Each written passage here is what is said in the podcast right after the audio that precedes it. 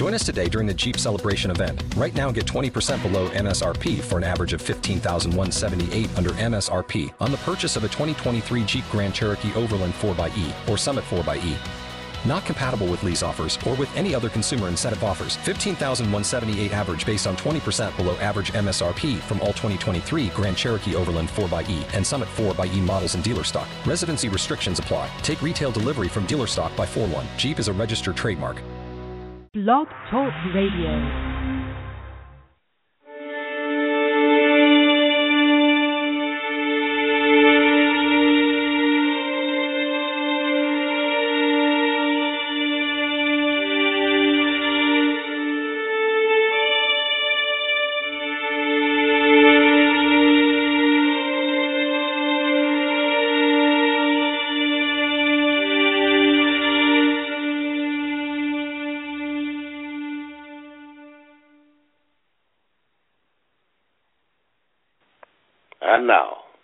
Paranormal meets the sacred, and all topics in between.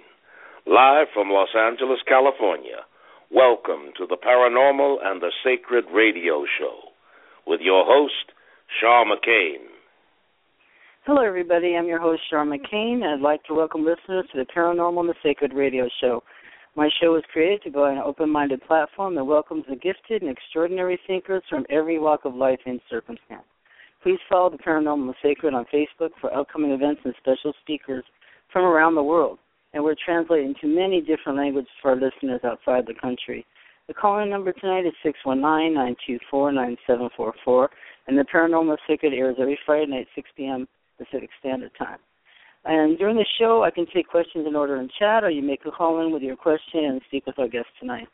Any buzz killers in chat or on the phone will be promptly kicked out, and uh, just please play nice and uh, don't bug me. Anyway, um, tonight, today, uh, the seventh to the November 9th, uh, speakers are at the uh, the summit in Arizona, and the Skyfire Summit. Let me let me just go through the speaker list: Travis Walton, Peter Robbins, Richard Dolan, Stanton Friedman, Kathleen Marden, Ben Hansen, uh, Linda Howe, Christopher O'Brien, Tom Reed, uh, Donald Schmitt, and amazing Tracy Torme, and so many, many others. Uh, it's it's just amazing. So it's going on right now, and there's also a way to get it to, on televised. But here's the information: uh, www.skyfiresummit.com, and it's in it's in Arizona, near the exact location where the incident happened. That the movie Fire in the Sky was based on.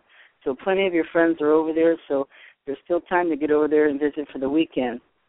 And tomorrow at 5 p.m. at the Howard Martin Richardson Post 539 4th District, the LAVFW presents a Veterans Day Ball. Put on your dancing shoes and come out and have a ball. Food, entertainment, and fun. They have an open bar. Dinner, dancing, and drawings. The address is 303 East Palmer Street, Compton, California, 90221.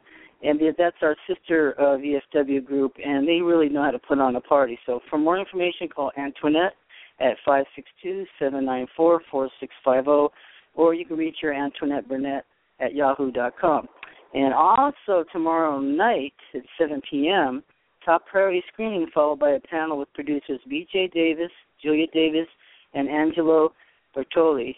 That's Brittany Murphy's dad for question and answers. And uh, for more information, go to www.cerointernational.com and it's at 7 p.m. to 10:30 p.m. at the Veterans Memorial Complex, 4117 Overland Avenue, Culver City, California, 90230.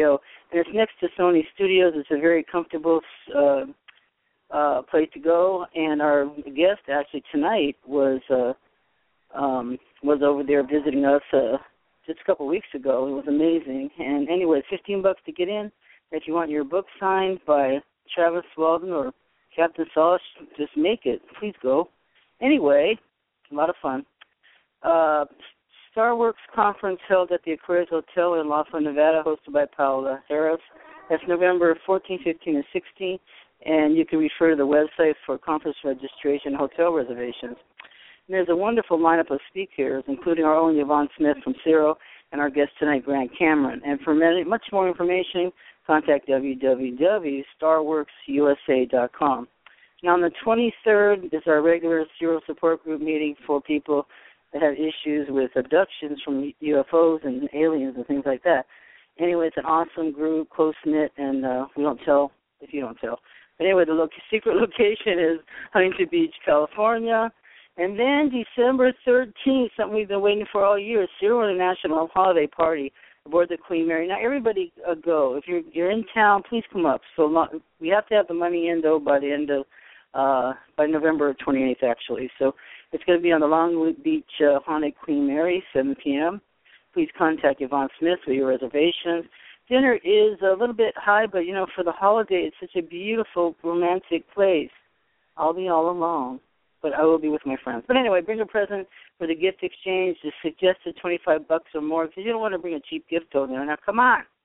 Oh, anyway, it's the party of the year, so you can also find more information on www.cerointernational.com.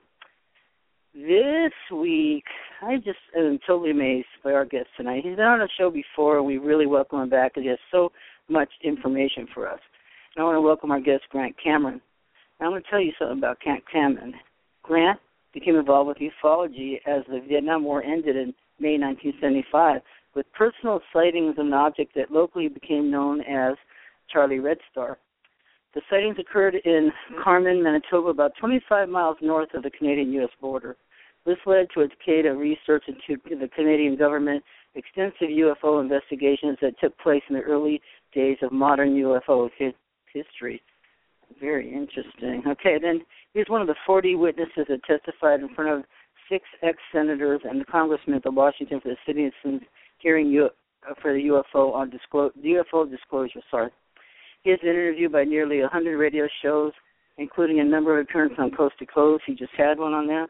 And Cameron co-authored their book, Government Cover-Up, called UFOs, MJ12, and the Government, which is all such an interesting, endlessly interesting to me topic.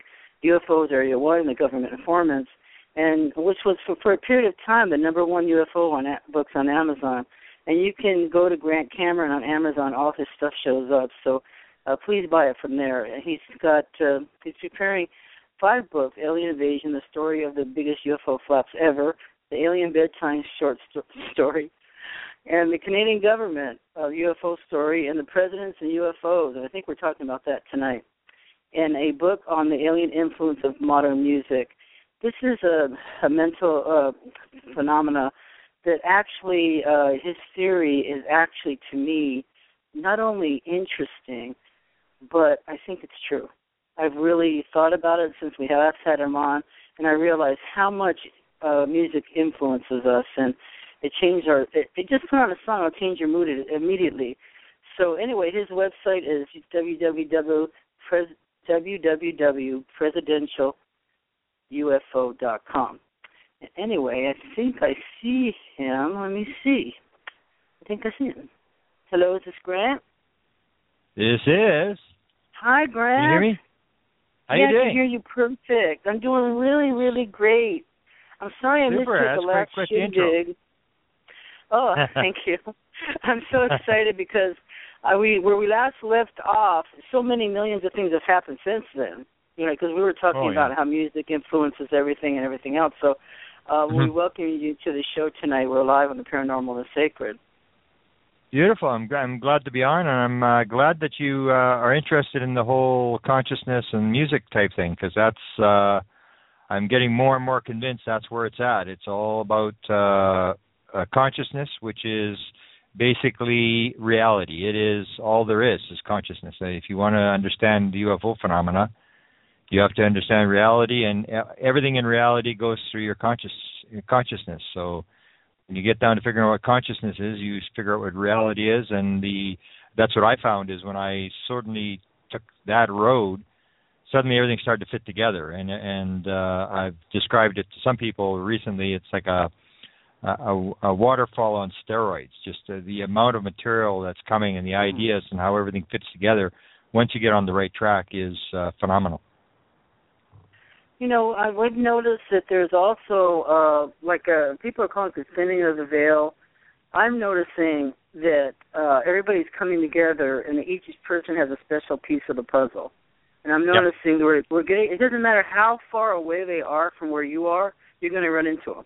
You know, and it's it's yeah. a it's a lovely feeling of meeting your brothers and sisters. That's the way I feel about it, and I, I'm quite surprised by how much it's giving me in this last part of my life. You know, that how much. uh um I don't know how to explain it. It's well, you know, it's happening to you. Yeah, and it, it's kind of uh, interesting because if you actually look at, we've always sort of uh, sort of cried the blues in the UFO world that people don't treat us here properly, and you know all this kind of stuff. Uh, but when you when you look at people that are criticizing you, and you look at how they live their life and what they do, you basically see they'll have you know dinner parties or whatever, where the basic conversation at the dinner party or the cocktail party is people who aren't in the room. So people are either talking about other people who aren't in the room, or they're living their life through sports or through other people. And so you look back at our field and relationships that we have inside the field, you know, talking like you and I are talking, where you're Mm-hmm. basically talking about life itself. There, there's no gossip. There's no. Uh, uh, there you can either talk about um, other people, you can talk about things, or you can talk about ideas. And in the UFO field, I find uh, no matter what people will say about us, majority of the conversations that are taking place are about life. They're about uh, reality, and they're about what really counts in life. Really, it's um, it's just so uh, amazing that um, I, I, I was really a sufferer from being abducted all the time, all my life, and I was very traumatized by it.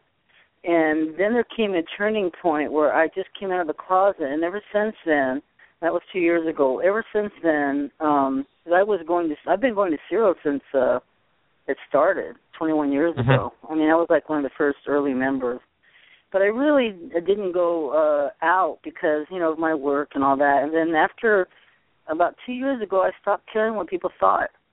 You know, and I think Mhm. that's happened to a lot of people recently. Like, okay, am I living their life or am I living my life? And you know what, their life is pretty boring. You know, I lost Yeah, interest in in pleasing them. I lost interest in pleasing them.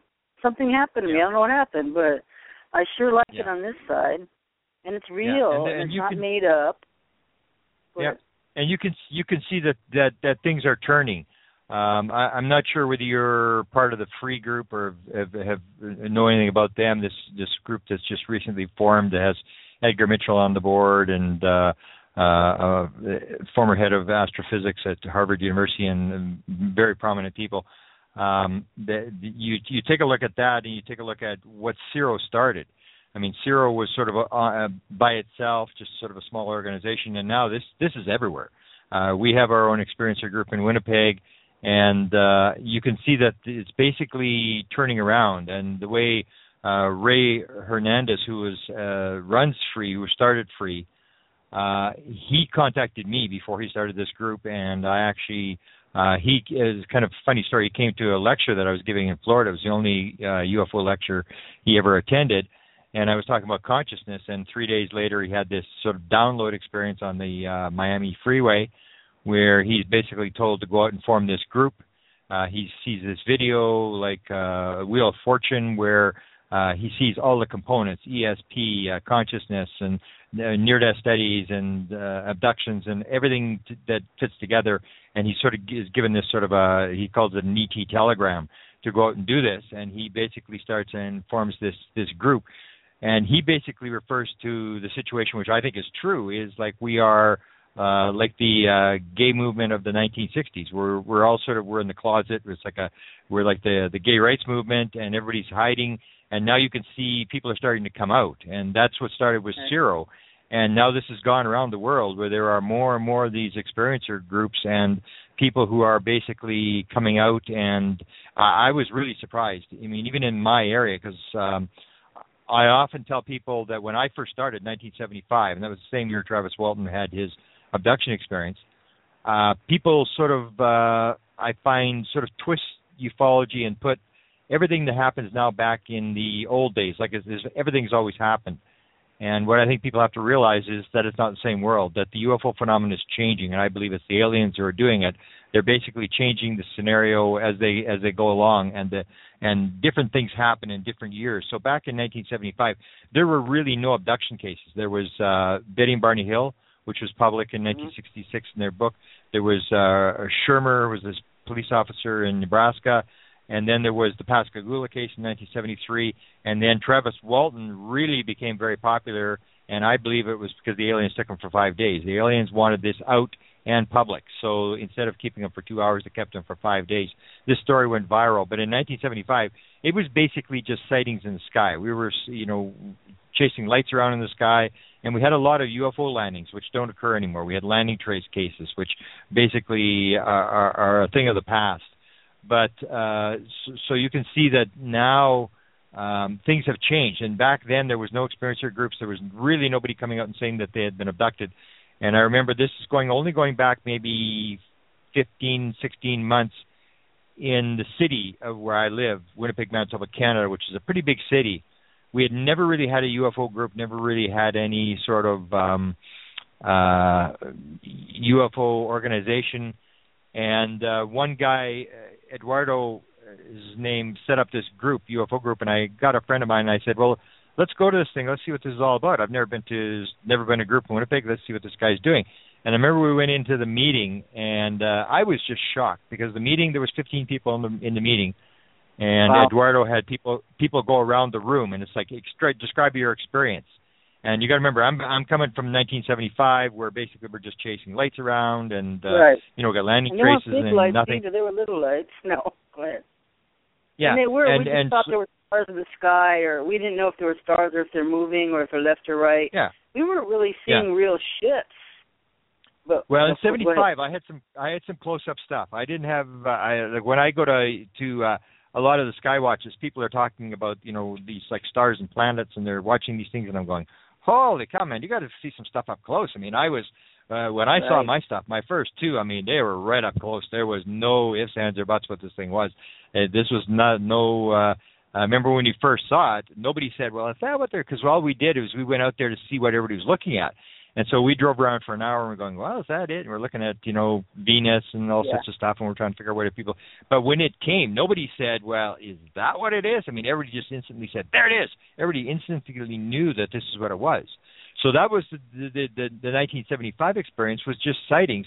And so when I go to this meeting last year that Eduardo put on, uh, they went around the room with these 15 people, and then the one woman is getting these messages from aliens through his computer, and the the one is is taking pictures with aliens in her backyard, and uh, the the other one is talking about this abduction type experience, and I'm going, wow, this is bizarre, and it was literally when when I count them up, it was 13 of the 15 people basically were experiencers. They were telling experiencer stories, and I'm going like, I know what the odds are. The Roper poll said two percent. Some people have got it as high as fifteen percent, and this is basically the whole room. And I'm thinking like, this is completely different world than 1975. Now it's a world where uh, I, I believe people are being turned on. I don't believe this is random. I uh, I have a, a theory which uh, I've lectured on a few times, which is basically that the aliens are disclosing. The aliens are basically uh, releasing this bit by bit. It's sort of like an acclimatization thing that I believe the government Mhm. is also doing. They're sort of slowly moving us along.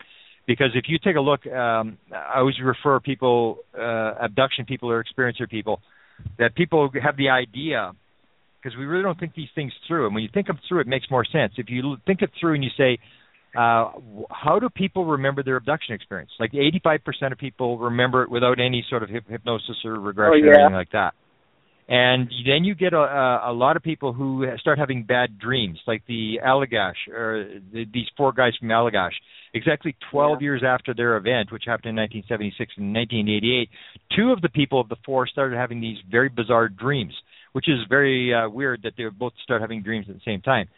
So the idea sort of has been sort of thrown out there indirectly by UFO researchers that you know the aliens don't really do it right, that they really don't do the abduction right, and they put people in the wrong cars, and they uh, the regression starts to break down, and people start to remember, and then they go for help. But that doesn't make any sense at all because if you take a look at some of the the people who've done uh, abduction research, regression, like Yvonne or Hopkins or Jacobs or people like this, they will say that the abduction experience goes back to at least 1900. And so, if the aliens were doing this improperly, if they weren't just properly, uh, uh, you know, regressing people, the vast majority of the people that would remember what happened to them would be between 1900 and 1961 when Betty and Barney Hill happened. Nobody remembered anything. It, they had it completely sealed off, and then suddenly Betty gets Betty and Barney get uh, abducted. Then you get the the Schirmer. Then you get Pascagoula. Then you get this five day abduction with with uh, Travis Walton. Then in 1988, uh, Whitley Strieber releases the book Communion. That a lot of people will describe the fact that when they saw the book, uh, that cover of the book, they knew they'd been Yeah. abducted, and there's just it just sort of exploded. And so the, the when you look at the facts, what actually seems to be going on is that everything was re- repressed, and at one point the aliens decided, okay, turn on Betty and Barney Hill, turn on Chris Bledsoe, turn on uh, you know you, turn on different people, and basically they're, turning more and more people on. And, and I call it like you've always been abducted. If you're an experiencer, you've always been an experiencer your whole life. It's it's a lifetime experience. It may have been your parents. It's probably going to be your children, but the the the there comes a, what I call the awakening experience, where suddenly you realize that this has been going on your whole life, and you have this sort of sometimes traumatic experience where you where you think it's your first abduction, then you go back and you re- review it. So I think that they're basically um, releasing this material slowly into the public, and they did say this in 1967. The second major abduction that became public back then was this Schirmer, this police officer in Nebraska. And when he did his regression, he was talking to the alien, and the alien said to him, "We want you, we want you to believe in us, but just a little bit." And that's what the whole key is. That they're not going to land on the White House lawn. They're not going to give you the whole story. They're going to drop little breadcrumbs and get us to figure it out for ourselves to come to conclusion ourselves. So they're they're basically just indirectly doing little things and not giving us solid evidence, which is what it, what you find if you look at one of the things that people today really don't know about, and that is angel hair.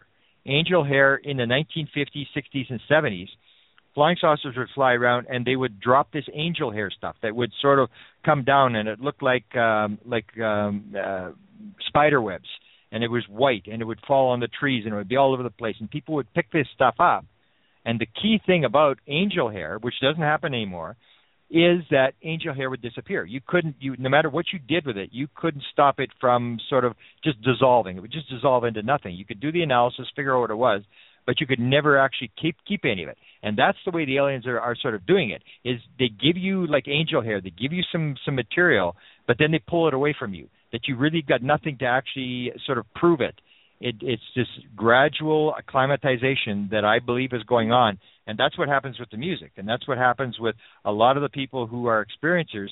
Is they're getting little bits and pieces of it. They've got haven't got the whole thing, and they're running around, they're talking, and so we, like uh, the gay rights movement of the 1960s, more and more people are talking. And at some point, there's going to be enough of us talking, enough people who are out there who are putting all this material out, that eventually the the most conservative elements in society will have died off, or somebody's going to say, "Okay, that's it. Give it to them. They they've they've they've got it. We we believe this is going on, and we're going to go over the the the hill, and then suddenly it's going to be acknowledged that this is a real phenomenon."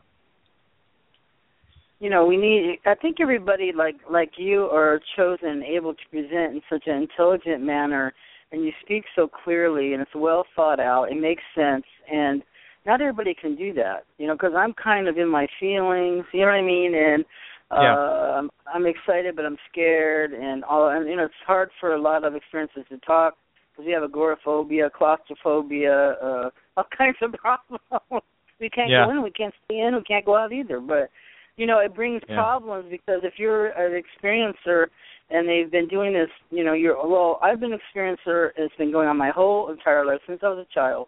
I actually was married very young so i was in therapy of course by nineteen marriage counseling. So uh because i believed in all the marriage counseling and help and Yeah. i was kind of advanced for my age you know. So anyway i told him about he said well have you had any reoccurring dreams? I told him yes i have these big eyed things that are taking me out of my house through a tunnel up into a metal ship and i said it over and over and he had simply no reaction and i i think when i thought well that's weird like his reaction was like nothing because it wasn't time yet Yeah. you know so Yeah, and- and- and- go ahead Sure. Yeah, and, and yet today we have sort of a different situation. Uh, I don't know if you followed it on the internet. Uh, they actually, we actually had one of our experiences here in Winnipeg, who actually got locked up. Uh, was under uh, psychiatric um, uh, investigation. This was last month, I guess it was, And uh, so uh, I was contacted by the intern psychiatrist and uh, said, uh, "This uh, this woman is talking about being an experiencer. Can you tell me what this means?" So I basically said, "I said, man, wow. you are in over your head. You do not know what you're up against." I said, and I, I basically said, "You should talk to to Leo Sprinkle." I gave him Leo Sprinkle's phone number. I said, "You have to get educated on this because uh, you you have no idea what what what you're what you're up against here." and I uh, contacted Free and uh, Ray from Free wrote a letter to the um, to this uh, intern, and he w- I don't know how many letters he got, but he was inundated, and basically they just said, okay, nothing wrong with her, let her go, and they and they released wow. her and basically said, so we we've we've sort of turned this point. It was almost like uh, uh, you know they'd heard that there's this actual group uh, with Edgar Mitchell, the six man to walk on the moon, is is on the the board of directors, and uh, named off all these uh, high level people that are that are part of this organization. And I said, uh, you know, she just uh, is one of these experiencers and believes this. And they basically agreed with us, and they said there's nothing wrong with her. Uh, we don't understand what the heck this is all about, but uh, she's not mentally unstable and she's not a threat to herself. And they said, uh, you know, away you go, have a good life. So things are start, starting to change. I think things are starting to to move around. Where uh, even in the 1960s, the American Psychiatric Association uh, considered uh, gay to be a, a, a, a an illness, a, mm-hmm. mental illness. So I mean, we were moving, and I think that's what people have to remember in the UFO field that we sometimes can get very frustrated that things aren't moving as like the way we want and not moving as fast as we want. And I always keep reminding people we are no different than any other social or political movement, whether right. it's gay, right, gay rights or the women's right to vote, which started in 1848 and they didn't get the, the right to vote till 1920, or African Americans who, uh, you know, even when Betty and Barney Hill uh, were abducted, there were still 10 states in the United States where it was illegal for a black to marry a white. Uh, so we we have come a long way, but we have to realize that all these other social and political movements took years and years and years, and they had to fight their way through. Just because we think that our issue is a, an extremely important issue, and it may be the most important issue in the whole world, but just because it's important doesn't make it any more important than childhood cancer that isn't cured or anything else. Uh, we have to make the efforts and and push this whole thing. That's part of what life is about is uh, standing up for causes, uh, making something of your life, doing something for somebody other than yourself, and that's what we have to do. Is we have to move this issue along, the same as the gays or the or the African Americans or women when they got the right to vote. We have to move this along, and we have to do it. There is no Messiah. There is no politician who's going to come and rescue us and and lead us to to the promised land. The aliens aren't going to do it, and it appears the government aren't going to do it. They it's left up to us to do it, and that's the way I think it, it has to be done. Is that you have to this gradual acclimatization so that people don't just suddenly uh, realize everything they believed is suddenly wrong. It has to go gradually, like uh, every every other social and political movement, and we have a job to do, and I think we should be doing it. Yes, I, I totally believe that. So after that awareness happened, I just dived in. So it's been a different world for me ever since. But you saying yeah. that about you really helped me right now because when you said that about the the therapist that locked her up and all that, uh I was too uh young to even think I would uh um you know that I would lie to that man. You know what I mean? I told him yeah. this is my recurring dream and I told him all about these aliens and the big eyes and the whole thing. And I was only 19. And his non-response yeah. is good. Maybe uh because he didn't say I was crazy or anything, but he didn't give me an answer either. So it stumped me for years. I don't feel stumped anymore. I was like, okay. Yeah. Yeah. And I think you have to think about it. I think we have to realize with these people that they are where they are. Like sometimes people will get very critical people who don't understand what we're talking about or and, and sort of look down on them, but it's basically everybody is where they are in life. That uh I believe that experiencers are the most spiritual advanced people around. Uh, and it's the chicken egg thing. This I was doing an interview the other night where this came up. This chicken egg thing. Are people uh, abducted and then become spiritual, or are they abducted because they're spiritual? I would say they're abducted because they're spiritual, and that yeah. gets to this whole idea of the soul contract, which I say is one of the most important things that we have to resolve inside the um, the sort of the regression uh, experience of regression work. That I say that in every regression, the question should be asked: At any point in the past, did you agree to be in this situation? And I know a lot of regressionists don't want to ask the question because they believe that is leading the witness. But I say it's not leading the witness because basically, if you are like if you you had marital problems, for example, if if somebody if you're a lawyer and someone comes into your office and says, I, I this person is driving me nuts. You got to get rid of this person. You got to. I mean, you they're they're they're they're threatening me. They're they're torturing me. They're doing whatever. The first question the lawyer is going to say is, "Hang on, stop. Who the heck are you talking about? Who is this person? Mm-hmm. Is this your is this your husband, wife? Is are you co- living common law? When did you first meet this person? That is the number one question we have to to resolve because when you resolve it, it all changes. And uh, the example I use when I lecture is the the example of the Moody Blues. And the Moody Blues is a big band out of Great Britain, and a lot of people like their their music. They had 50 million uh, uh, records.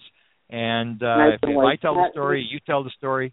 Uh, nobody really recognizes the story, but if the Moody Blues say it, they say, "Well, the Moody Blues said this," and they are quite open about the fact that in 1967 they had an abduction experience coming from they were coming from Manchester into London, England.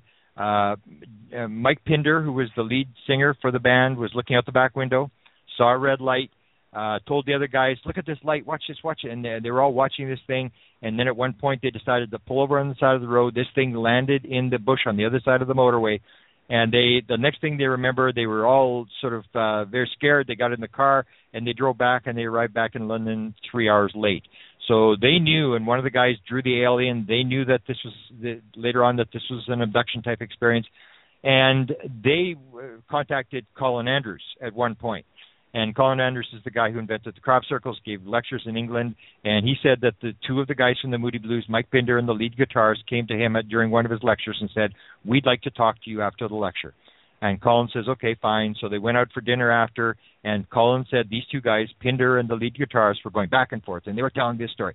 Tell them about this, tell them about that. And they basically said, it is our job. We know that we were put into this world. It is our job to put these lyrics about, uh, you know, move from fear to love, uh, alien lyrics. We're, we're to do this kind of stuff. We are to raise consciousness by our, our um, doing our, our, our music and they said that they remember clearly before they were born that they were in a round round ship, a round room at a table, and there was wise people there, and they were giving the instructions that you will be you will be guitar, you will be uh, uh, musicians in this next life, and that you will be doing this job. And then they described to Colin how they came into the world, and Colin said it was like, but they were going back and forth, so it's not somebody made up the story. They were both telling the same story that they remembered this very clearly and that's what I say is whether you're this story, and there's a number of other stories where this goes, if you get one single experience or case that goes back before birth, then this is no longer a physical problem.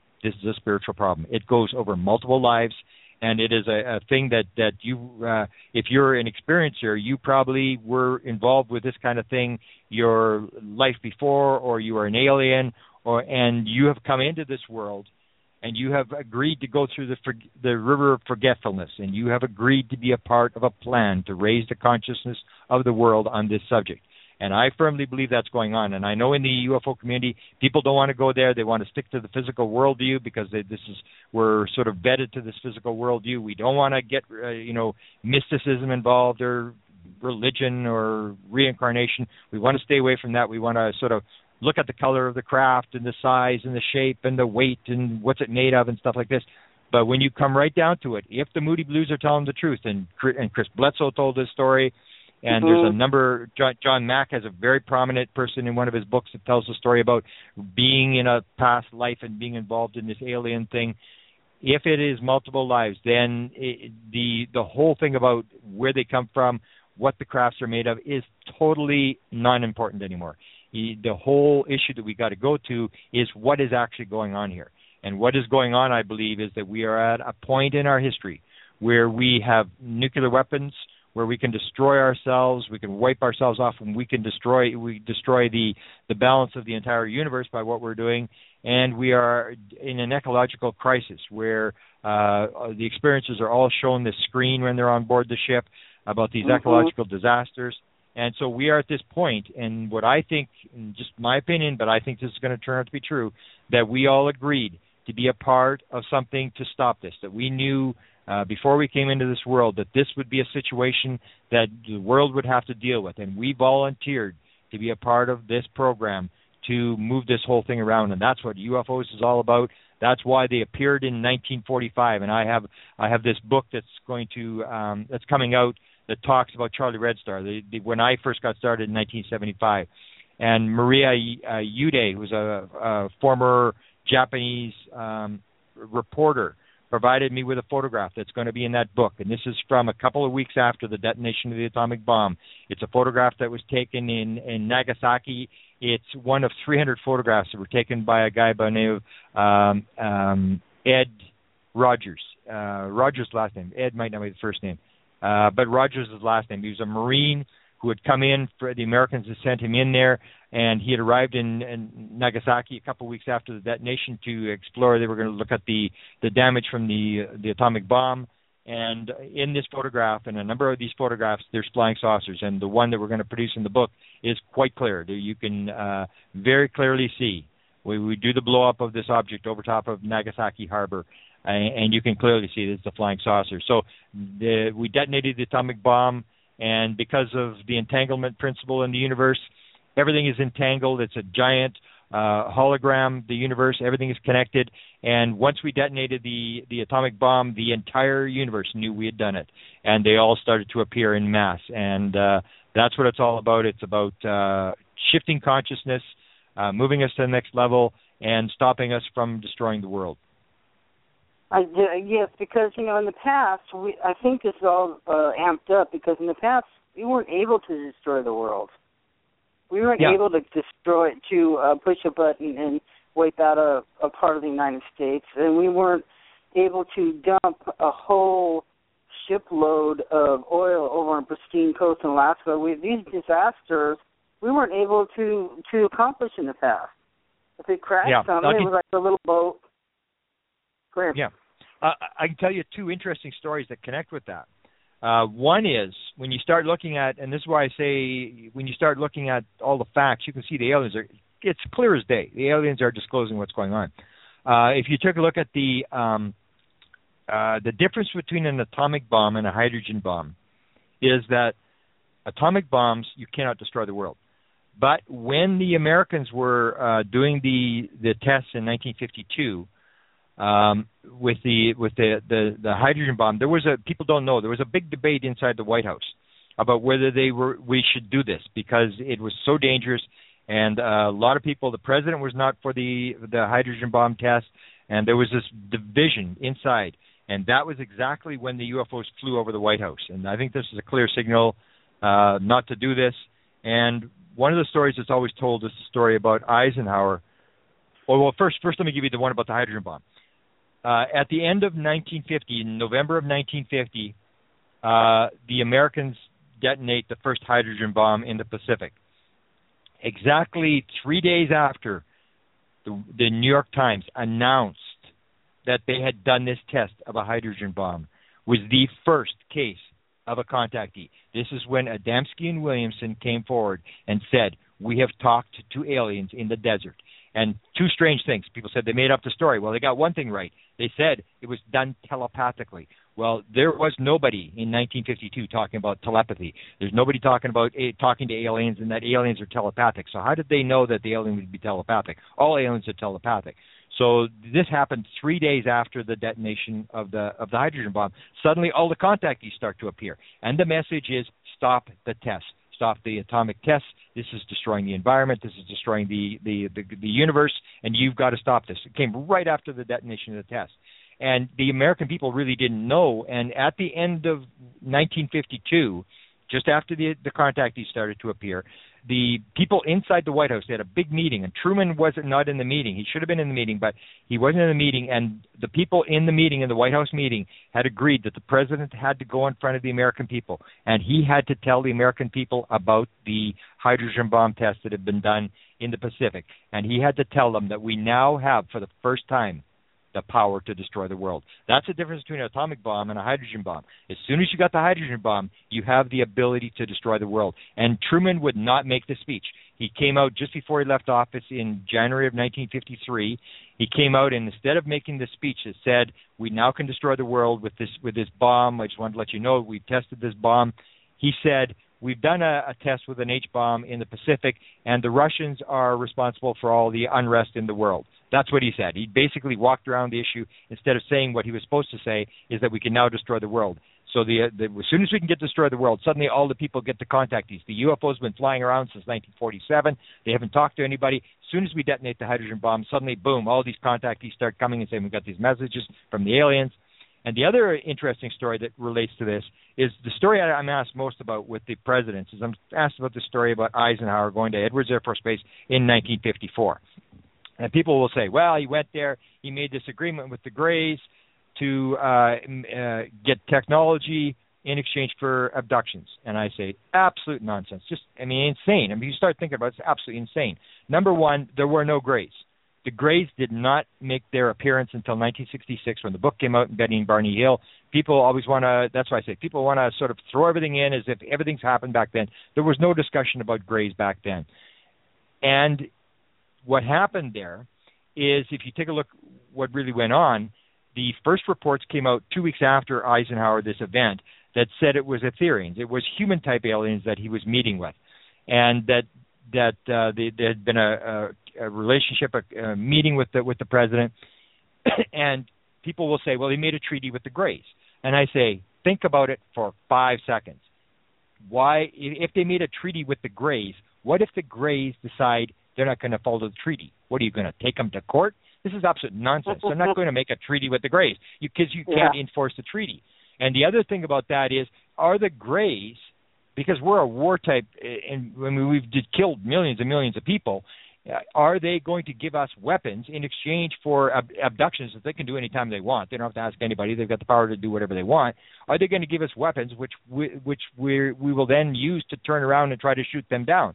None of this makes any sense. If you take a look at the actual record and you see what actually happened, if it was Etherians and the and this whole nuclear message came out starting in 1952 with the hydrogen bomb, if you take a look at that and you take a look at the schedule of what happened, you will see that within a week of that meeting, February the 20th, 1954, within a week, the Americans detonated the first hydrogen bomb in the Pacific that could be dropped from a plane.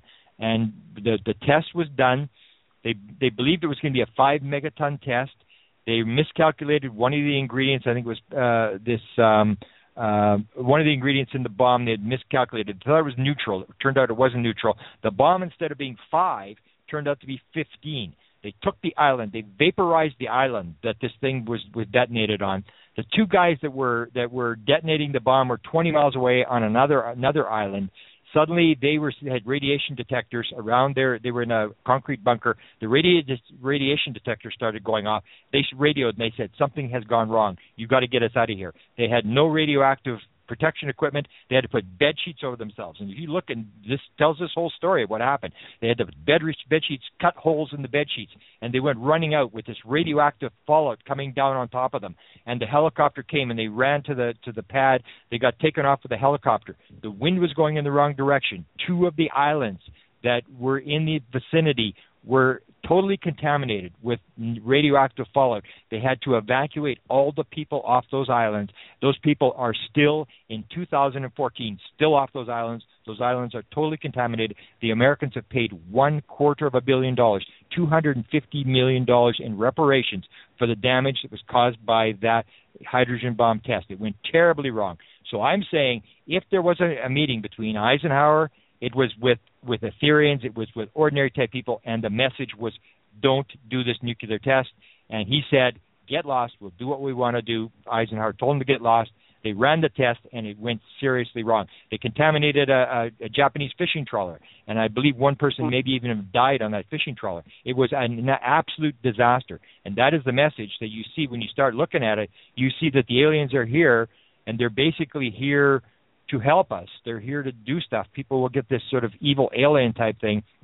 And I say that this kind of stuff doesn't make any sense because what you'll see if you start dealing with enough experiencers, which is what I spend all my time doing now. When I went to CERO, I said, these are the most important people in the world. These are the chosen people. These are the people who have the answer.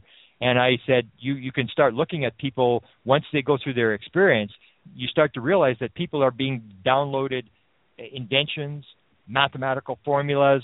Uh, they're being taught to levitate stuff, and they're being taught to fly the ship.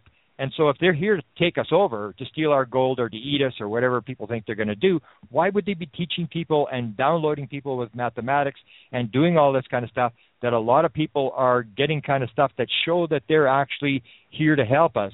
And that because we have a very fearful mentality, we run these ideas through our fear filters and we sort of develop these scenarios that they're like the Iraqis or they're like the Iranians and they're like the Chinese. Everybody's evil and everybody's out to get us. So I think it's a. I'm much more positive about what's going on now, and I think uh, I don't think we have anything to to fear uh, from the aliens. And I think that you and I and a number of people, you have your your met your your your radio show. You've probably had some sort of direction to do this, some sort of inspiration to do this, and I yeah. think it's like the, the the the we're all like chess pieces. You're a chess piece. I'm a chess piece. I talk to Colin Andrews about this all the time, and that they are basically just moving these chess pieces around on a on a board and they're they're getting us to do our little jobs and we're getting these little ideas to do this stuff and uh the disclosure is taking place slowly but surely well it's just like uh, coming awake it's like you were sleeping and then we slowly wake up. And it's it's so it's tolerable. You know because believe me i've done a lot of screaming and running. You know so it makes it more tolerable when you're waking up to understanding. Um you know robert salas was involved with uh the the miss, the missile thing and all that. And uh, yeah. yeah. And of course and um now the strange thing i just want to say how things go together. And uh i the reason why i'm doing a radio show is because i was out uh, a couple of years ago i was out in new mexico i was actually with uh yvonne smith and everybody that was out there and I was at one point sitting at her desk and helping her sell her book, The Chosen, and she has since uh, done another book. But anyway, um, sitting next to me was a man that I hadn't met before, but he was very pleasant and everything. He said, "Do you know who I am?" I went, "No, I don't know who you are." He said, "Well, I'm Robert Salas." I went, yeah. "Who's that?" he said, "Do you remember yeah. the Montana Missile Range press?" I said, "Do I remember the Montana missile thing?" I said, "That was the first time because remember it was on TV." I remember when yeah. it came on, I was thinking they're real. After I'm a ductee, right? But I was having amnesia at the time. But anyway, I said your case is the reason why I I actually gave it a thought that there might be UFOs. And this is even after being mm-hmm. in the ship and all that. I still had that blindness. It's very odd that more would be revealed is the answer to that. But anyway, then we find out because we've had a couple of discussions. He's been on the show a couple of times they were actually were neighbors, and at the same time, we were being abducted. I was in Hermosa Beach. He was in Manhattan Beach. We're having the same experiences at the same time, the same year. I can almost yeah. walk to his house from my house. I met him wow. in New Mexico. How could this be possible? That's what I'm saying. Bizarre yeah. to me. Yeah, that's where you see that the aliens. You, you when you that's what I say. When you start looking at it, you see that there's a lot of stuff that is isn't coincidence.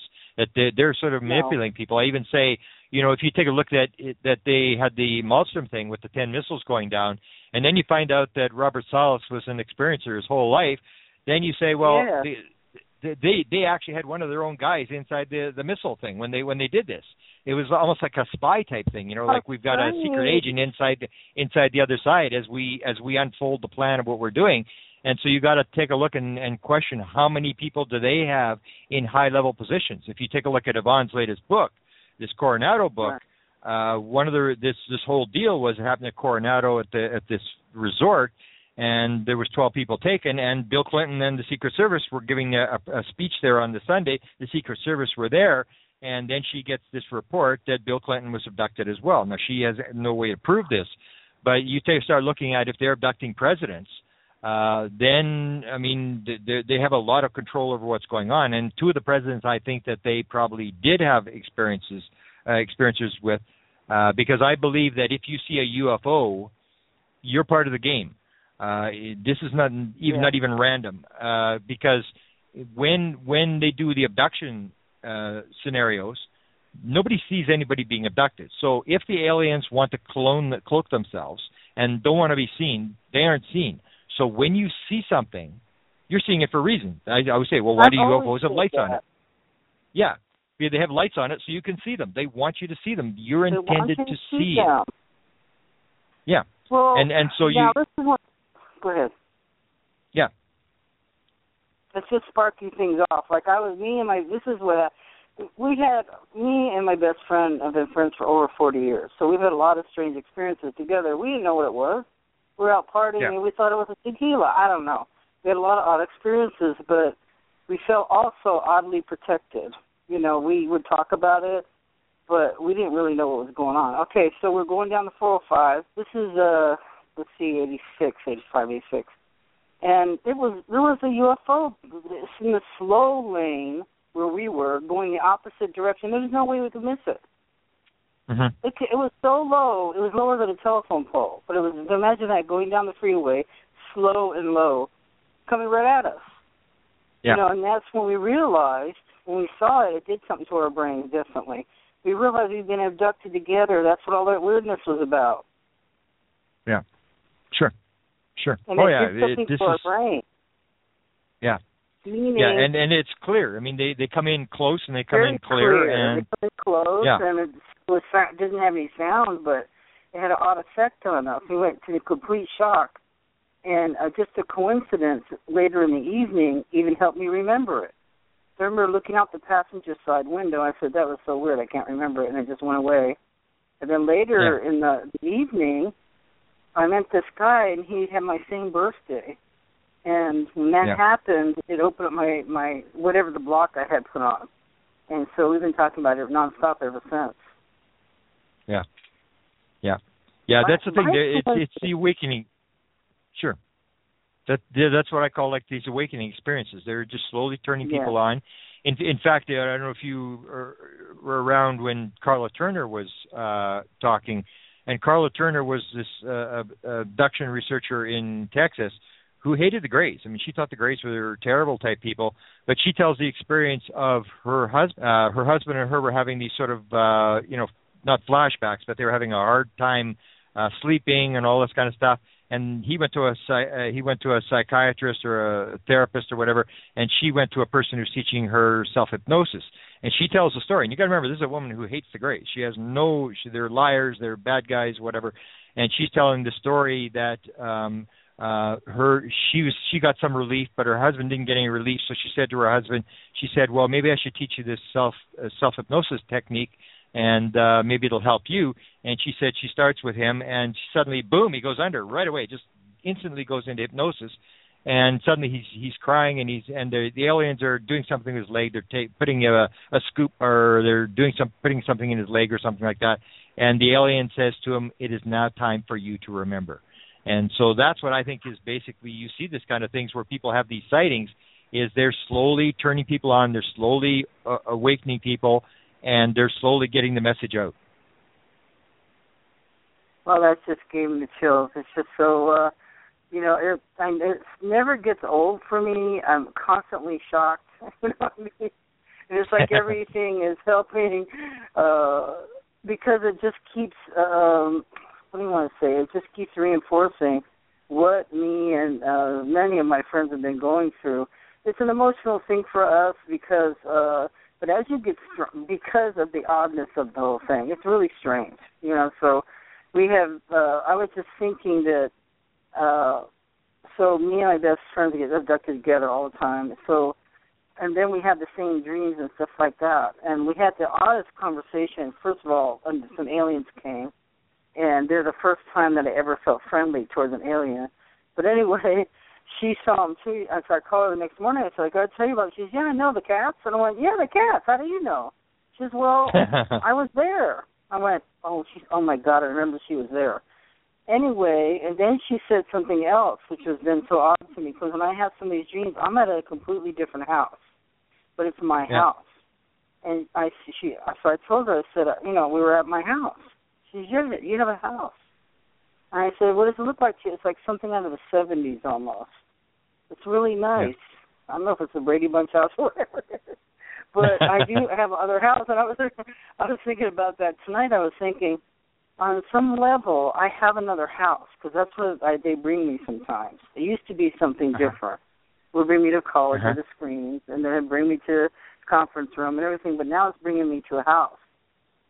So Wow. in the house, my my friend saw the house. So get this. So you know, we used to be different people. Now I'm a, a counselor for uh the Federal uh, Bureau of Prisons, and uh, uh I have a really nice office and everything else. And so I turned into a counselor, and she turned into be actually working on the rockets and satellites for Northrop, right?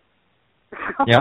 Wow. Anyway, Wow. so we have all these. oh, So she won't let me talk about it, say her name or anything else because she's worried about her job, like I used to be. And anyway, guess what satellite she's working on now?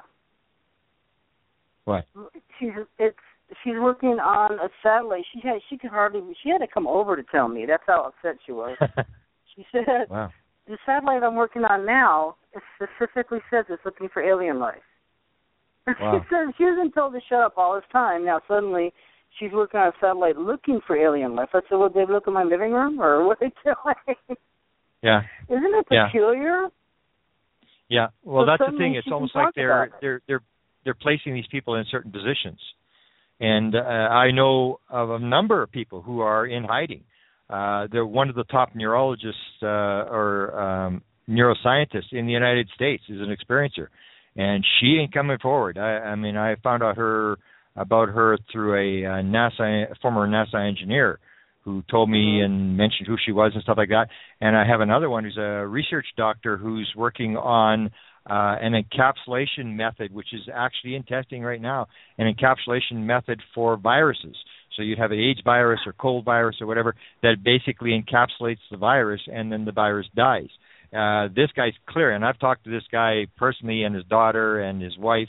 I've had dinner with him, and he ain't fooling around when he's talking with me. This is clearly he tells me about his experiences with the the Shining Lady and the aliens, and when he saw the UFOs and and the little ones and the big ones, and and uh, this is like a top research science uh, doctor in in the United States.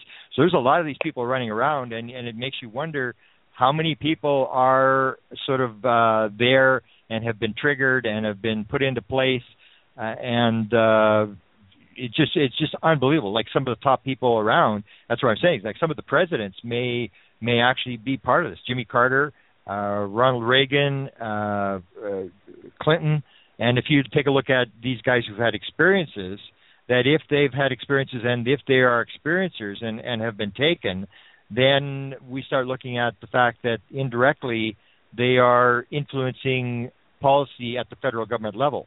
And if you take a look at Jimmy Carter, one of the main things that Jimmy Carter was doing is he, almost of half the UFO documents that have come out came under Jimmy Carter. That he was actually trying to get the UFO story out.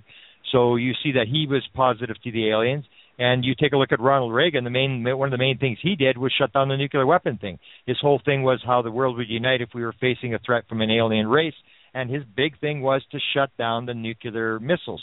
So that was exactly right down the alien path as well. So you can start to look at uh, how many people might be influenced by the aliens, how many people might be actual closet experiencers who are like your friend who uh, are not about to come forward and who are in these key positions uh, where they're like Robert Salas, they're like spies on the other side, and they're quietly doing their job and doing the job also for the aliens.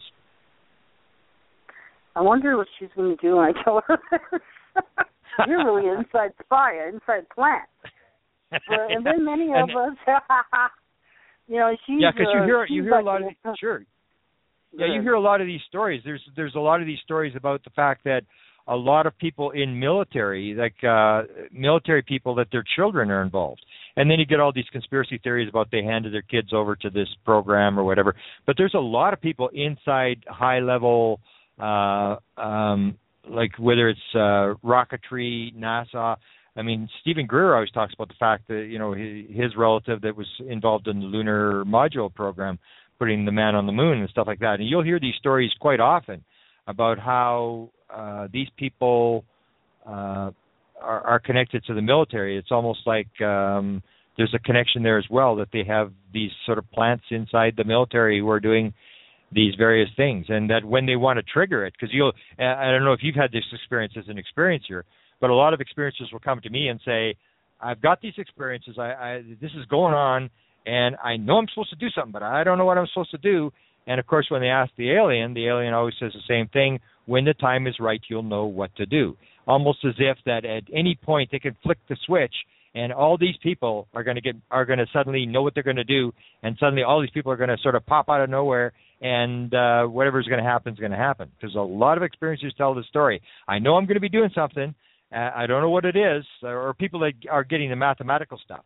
They they'll say uh, stuff like I'm giving these formulas. They show me this big screen. It's got a mathematical, mathematical formula on there. I'm not interested in mathematics. Most of them aren't interested in mathematics. They say to the alien, "You're wasting your time. I don't know anything about mathematics. Why are you showing me this mathematical stuff?" And they always get the same answer: "When the time is right, you'll know exactly what this means." So you get this whole thing that there's some sort of thing in the background that uh, most a lot of experiencers will say is going to happen. They don't know what it is. Some people think it's a big catastrophe, you know, it's a you know an awakening or whatever. But a lot of experiencers are running around with this sort of message that something is is going to happen, and a lot of people are going to get triggered to know what to do when that moment happens. Yeah, cause so that's how I up and started a radio show, and people were so shocked. Uh I was shocked myself, and I just started doing it. I actually couldn't get help. But I was starting to ask people that I liked that had uh, radio shows on Blog Talk or anywhere else, the shows that I listened to. I actually couldn't find a mentor. And then somebody just said, just do it. So I just started doing it. I didn't know what style to do it. I didn't know anything about it, but I started taking yeah. classes, started producing it myself. I started, now I can do it. Wow. You know, and it's like nothing. They just do it, and I'm nervous and uh, all that, but it's really helped uh, me grow because I'm I'm actually pro everybody. I'm not against anybody. I've only had one fight on here, and I'm this is my 270 my 217th Wow. uh, show, and um Wow. it's brought a new dimension to what I have learned. You know, and I didn't know how to do any of this. Nothing. Yeah. I didn't know how to set Yeah. it up. I didn't know how to. Who do you do? Who do you talk to? Well, I couldn't get the help, but that's a good thing because I actually had to go to school and research and do all that on my own, you know. But now Sure. I feel it's brought us all together, and that loneliness factor isn't there anymore. I don't have that worry that I, is anybody else like this, you know, or you know, because we want to give people a forum where they're comfortable, they can say whatever they want, and that's exactly why I created the show so people can talk and say what they want, basically. Yeah. If they stay on top. And and that sure. And then that's one of the key parts to disclosure is people will complain about, oh, you know, the media doesn't listen to us and the government doesn't listen to us. Basically, the future is the internet. It is basically that you, if you want to build your show, you can be like the next Wa- Washington Post, New York Times, that you control and they can't shut you down. So you get more Yeah. and more of these uh, shows like yours where the truth is being told and they can't stop it and that's where the message is going to come out because eventually you can see it happening already. Newspapers shutting down uh major networks True. uh shut, shutting down where they they can't get the and enough people to watch them. And people are going to the internet and you you'll get people will say oh you don't go to the internet. Don't believe anything you go on uh, the, that's on the internet. It's exactly the opposite. People go to the internet to find out the truth. They, they they do not believe that that garbage for a minute and uh you give it another 20 years where kids live on their cell phones and live on the internet where they will not uh they will not read newspapers they will not watch TV even now the young kids don't watch TV they they get their stuff over the computer. They've figured out how to get free TV they've figured out how to do all this kind of stuff. And that's where it is. The the the message is going to come through the internet through more and more and more blog talk radio shows where the message is getting out and maybe small audiences but it, it is getting the message which no government can stop no matter what they try to do this is the truth coming out and uh, uh, raising consciousness among the people and when the consciousness gets high enough it's going to go over the cliff and everybody's going to know this thing's for real That's right, because you can't because the top people are saying it. You know, and it, and it Yeah. takes a lot of effort to move, like you're saying, from fear to just opening yourself up to because But what people don't realize is when you're hiding in this, that's where you have the most fear. Once you step out, you're going to get hurt. But then after the Yeah. pain, because it does hurt, because people are going to react very strongly to you, and Yeah. you get rejected. You know, because my family were very odd about this. You know, and I'm just doing a show. You know, and uh very unsupportive, not unsupportive. I don't even know if that's a word, but anyway, just freaked out. And the same thing happened with my Yeah. friends. You know, they kind of freaked out, and they say, just off family, you still enjoying that show? I said, yeah, this is my second year. And they look at me like they don't even know me, like I'm an alien. Yeah. they give me this creepy look, and I'm like, when people accomplish stuff, man, I jump right in with them. You know what I mean? Let's go, let's go. You know, excited. I'm glad you did that. You know, a Yeah. lot of people Yeah. aren't your boosters. They're scared of you. And somebody Yeah. asked me a question because he was having a problem with this. I Yeah. said, well, so he, I won't even say what he does, but anyway, he's one of the gifted ones like we all are. And I said, because Yeah. you have become peculiar. That's why. Yeah. the outside world, you are now peculiar. So you Yeah. have to get used to it. Yeah. You know, because you have it- to keep going on no matter what they say, how they treat you. You have to stand tall and just be strong and just be different. You have to do what you've got to do. I mean, you everybody wants to be something in your life, and I consider you you and the other people who are doing the the, sh- the radio shows the most important people in the in this whole thing because that's where the message is getting out. And you never know who's listening to your to your radio show. Um, that that's one of the things about uh, this whole thing is if you get your friends and relatives, and everybody has the same problem. That if I if I go to them and try to preach to them, they just get angry. They they do whatever. But when you're running a, a, a radio show like yours or doing a, a TV, that's where I say disclosure is going to come.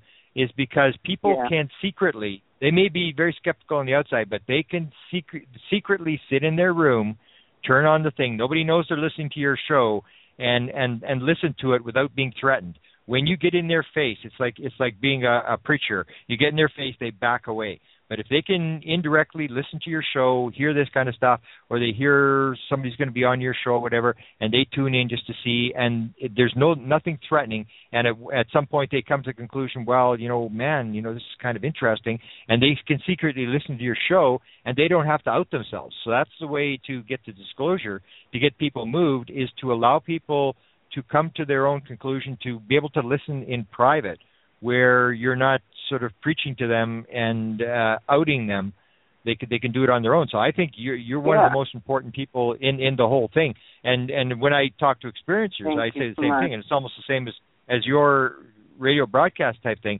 If you realize that this is the most important story in of all times because it it it's got to do with reality it's got to do with multiple lives it's got to do with how how the world actually works if you understand the UFO thing and figure it out you're going to understand how the world works which is the most important thing that that we have this is the Super Bowl it's whether you're an experiencer or whether you're doing a a, a radio show on this this is the Super Bowl. You're in the Super Bowl. You got to play in this most important story of all times. I mean, two, uh, I always tell people make sure you journal what you're doing, make sure you tell your story, what you're doing, because 2,000 years from now, everybody's going to say, "Man, it must have been something to be there when this was going on, when nobody believed Oh, the yeah. UFO thing." And these people all knew it was like living at the time of Christ or living at the time of the signing of the Constitution. They were there when it happened, and they knew before anybody else, and and they took the lead, and they they they fought this thing, and they're the ones that that that brought this thing to the public, and we're, the, everybody that's involved in this thing. I say it's what Yvonne calls. They're the the chosen. These are the chosen Yes. people who have been chosen to release this story, to bring it to the world, and it's the most important story. And people should be honored to be in, involved in this, to be given this role. Because I always tell people, you could you say it might be a little bit tough at times, but you could have been born handicapped. You could have been born an untouchable in the in the streets of Calcutta. And uh, you could have been born Right. a lot of things that have no interest. You got to play in the Super Bowl. You got to play in the biggest story of all times. Boy, this is so true. And it's just a profound relief that you're not alone. So we all have to keep talking, like Grant says. We got to keep talking, keep coming out, and keep persistent. You know, and, Yeah. and also, Grant, don't you feel that it, it's an extra hard inside job we have to do too? It takes a lot of self-reflection that I've always had, but now it's even more intense. I have to watch. I don't want to harm anybody. You know, I don't. I have to. I Yeah. don't want to harm myself. I want to be positive. I want to switch it up. I'm getting negative because you know I, you waste too much time, you know, having a beef against everything. Yeah, yeah, it is. It's a hard job, but when I, uh, uh, the way I refer to this is, I say you take a look at all the major Nobel prizes, whether you take a look at uh, uh, Indira Gandhi, uh, Gandhi, or you look at uh, Nelson Mandela, spent 25 years in jail, and Gandhi spent uh, you know years in jail, or Martin Luther King got shot in the head at 39. Uh, the, the Silkwood case when shut down the, the, the nuclear c- catastrophe that was going on, all the poisoning of of people with uh, nuclear plants and stuff like that with the Silkwood. She died at 28 years old, and everybody thinks that that it should be very easy. You just win the Nobel Prize and sit on the beach in Hawaii. And if you take a look at no. the people who have achieved the most in life, they've had the hardest lives and and we sort of look back and we say, oh, it must have been something to be uh, uh, Mother Teresa and this wonderful lady. And people don't realize she had four download experiences in 1946, 1947.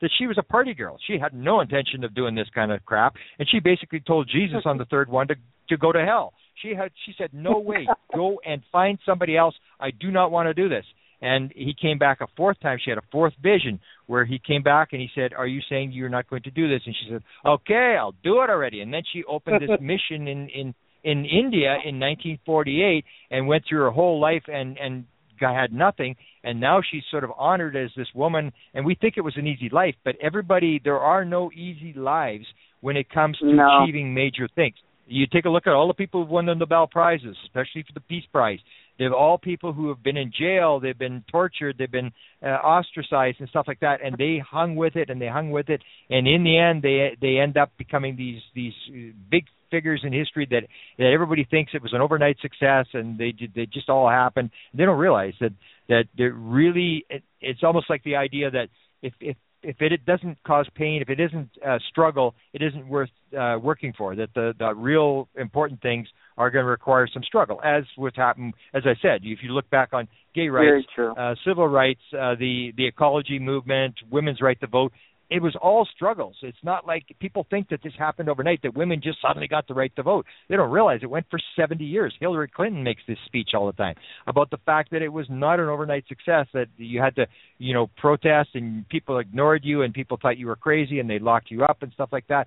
And eventually, suddenly you got to this point of time where you hit the the the, the peak where you raised the consciousness and suddenly everybody allowed it to happen, and then everybody thought, oh, it's always been like that. Well, it hasn't been like that. It's it's just going to be a struggle for whatever it is, and you got to realize what you're doing.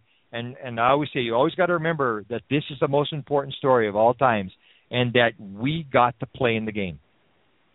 Wow, that's very encouraging, and uh, encourage people through the hard times too, and don't give up. Because you know, a lot of people are just thinking, well I'm crazy and this and that. But no, we're we've been uh, asked to join this phenomena that may have started so long ago, you know, and it's yep. it's complex, but the reward is the feelings that um, I have personally of well-being, of excitement about what's next, and uh, very non-boring. There's always something going on, and something interesting happens. Then you know you think you know one thing one day, the next day you forgot that and went on to another level you don't even know what you're doing, messing around with all neg- negativity or whatever, whatever it is. Yeah. It's uh. Yeah. It's, it's yeah, and you also thing. have this. Sure, and you also have the thing that you you've probably experienced as I have, and I, I mean I'm not really. I say experiencers are the most important people in the world because, as I said, you really can't tell anything by watching stuff fly around in the sky. You know, by what color it is, and how big it is, whatever. It's not until you talk to somebody who's been inside the craft, who's talked to the right. aliens, that you can actually figure out what's going on. So I say experiencers are the most in, important people in the world, uh, but um, you you still have the uh, situations where uh, you get this this good feeling by helping other people, and I, I, I yeah. I'm very I'm very interested in experiencers, but I'm really not an expert like Yvonne Smith. I mean, I don't do regressions, I don't do this kind of stuff. I just listen very carefully to what experiencers are, are saying and and try to find things that are that are paralleled and and and have answers to what I'm looking for. But I I now start getting phone calls from around the world, and I, I mean one guy from uh, Long Beach who phoned me had had seen that I had done some talk about this, and was totally petrified. I mean, he he he didn't know what was going on. Him and his brother had had these experiences since he was a child. He didn't know who to talk to. He said, "Can I talk to you?" I said, "Yeah, you can talk to me." So I would talk to this guy. He phoned me like for two hours, and he would ask this question, this question, and and then I've got now I've got one from Great Britain of a guy who's getting downloaded all sorts of mathematical type stuff in his head. And he came to a lecture I gave in Leeds, England, and this guy hid in the background. And it was if it hadn't been for one other guy, he never would have been introduced that he he had he still didn't want to talk. And i said you've got to talk. You've got to come out. You've got to start talking about what's happening. And then he started talking about getting downloaded this information and now he's starting to open up and he's starting to to come out. So when you get into this thing where you are interacting with these people who are going through this traumatic time as it usually always starts off very traumatic that you feel mm-hmm. you're actually achieving something because you can see these people after you've talked to them a couple times where they calm down they relax and I always tell them the same thing. I say you have to take personal responsibility for what has happened. You cannot play the victim. Forget about being the victim and doing the CNN thing about, you know, how I feel so bad and how terrible the world is and how unfair it is and stuff like that. It's like you were born uh, handicapped, you were born uh, poor, you were born whatever. You got to take personal responsibility for what has happened and you have to say this has happened to me and you've got to start talking and you've got to come out. And i've seen these people grow. And i'm not really a, i'm like you're doing counseling you know in in the, mm-hmm. the the prison program whatever. So you're used to this. I'm not really a counselor whatever. I'm just trying to do as much as i can when someone phones me even just to put them in contact with somebody in their area say i i, I got somebody in the area. They've been through this. They can talk to you.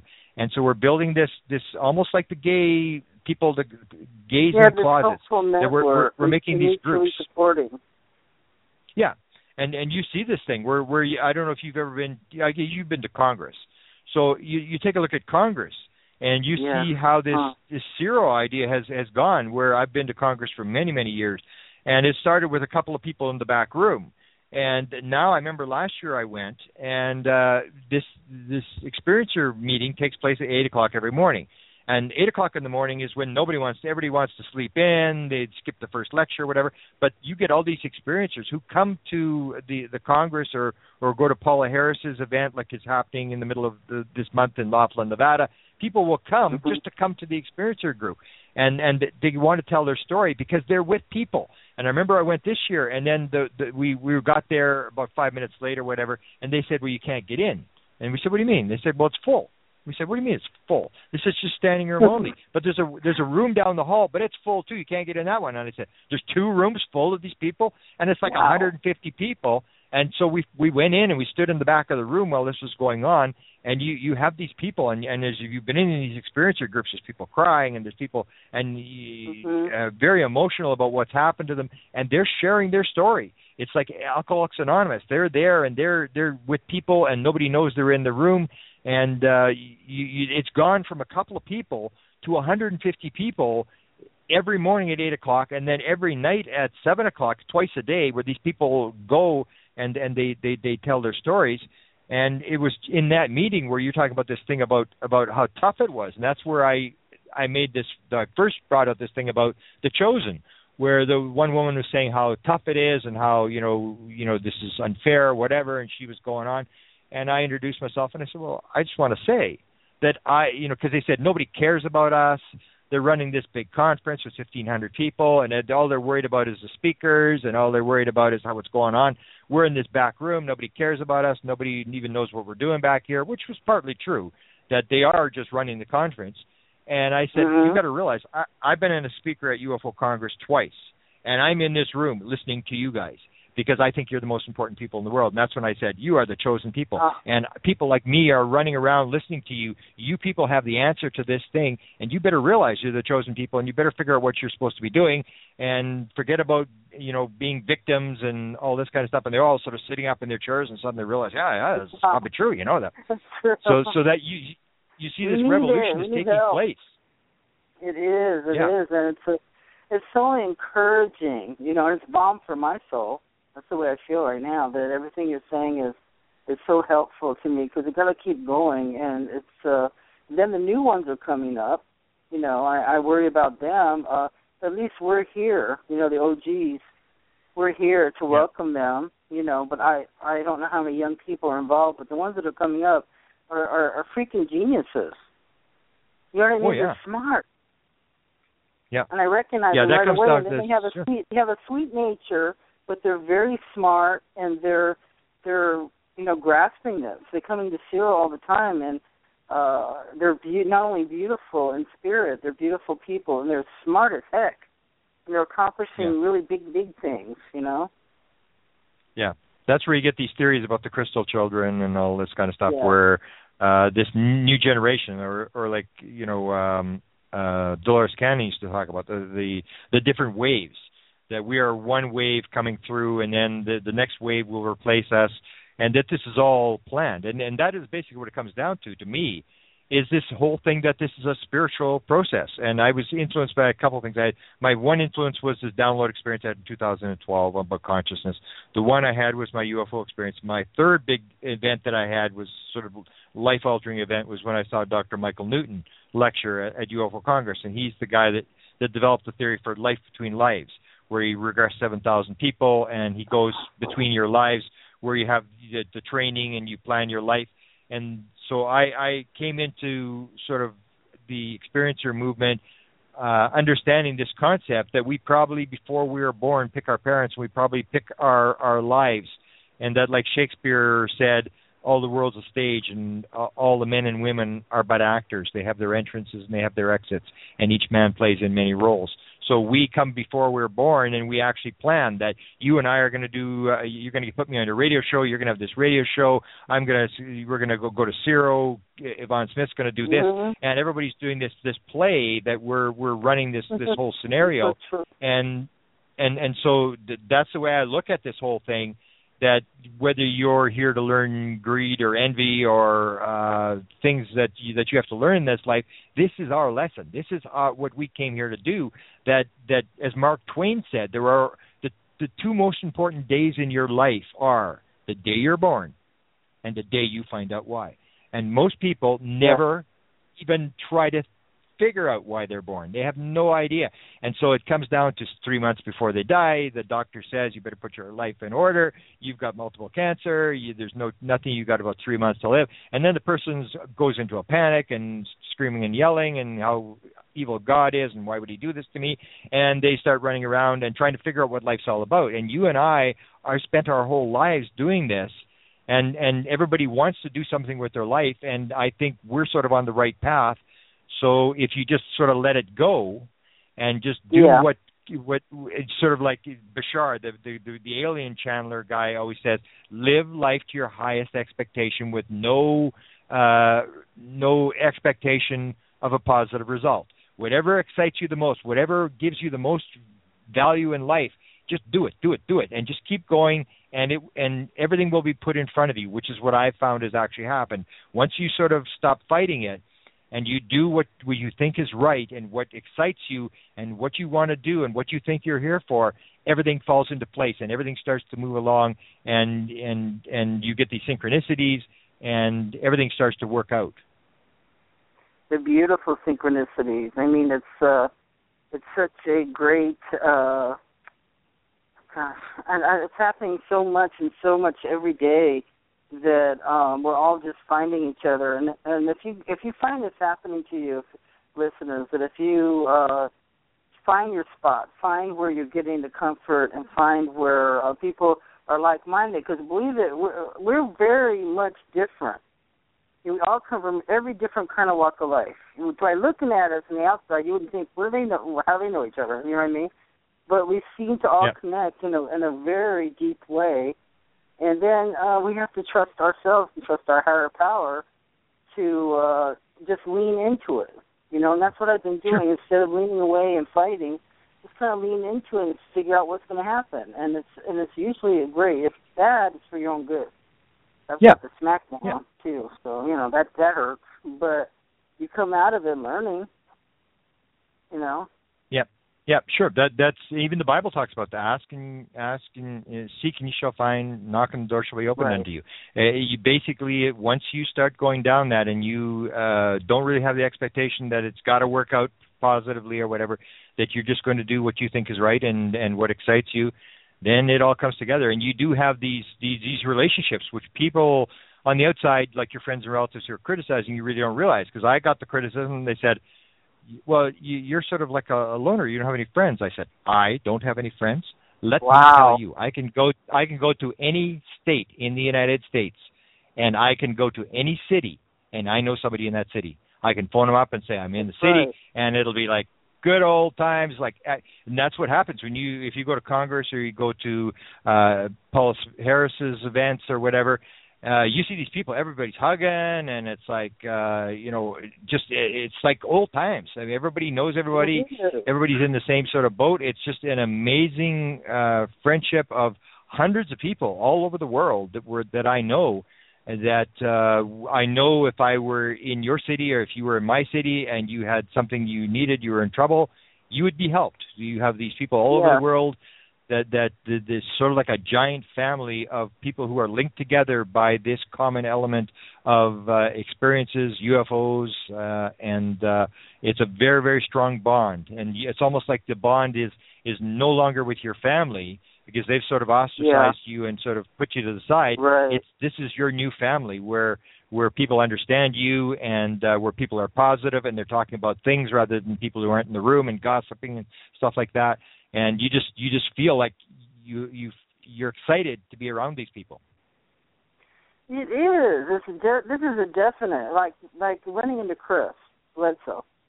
I mean, it's, he's Yeah. my brother, you know, from another Yep. mother or something like that. Because we have a very similar story, and my, a lot of mine is wrapped in religion and spiritual experiences, and a lot like Chris's. And uh, Yeah. and he has like a phenomenal thing going on over there. It's just it's incredible. But he's also been blessed, like we've all. Okay, so whatever we think was taken away, of what we used to think we are, that was one of them that was taken away. Whoever I thought I was, I'm not anymore. And that's kind of a spooky place to be if you're stuck there too long. But then I found Mhm. out where I belonged, and he he's like an awesome artisan gardener all of a sudden. Like, when did that happen? That just happened. He wasn't Yeah, always yeah. like that, sure. you know. and he's he's one of he's one of the examples of people like like I I sort of point out where people say, "Oh, this is negative." I mean, evil aliens and stuff like this. I said, "Look, when it happens, it may appear negative.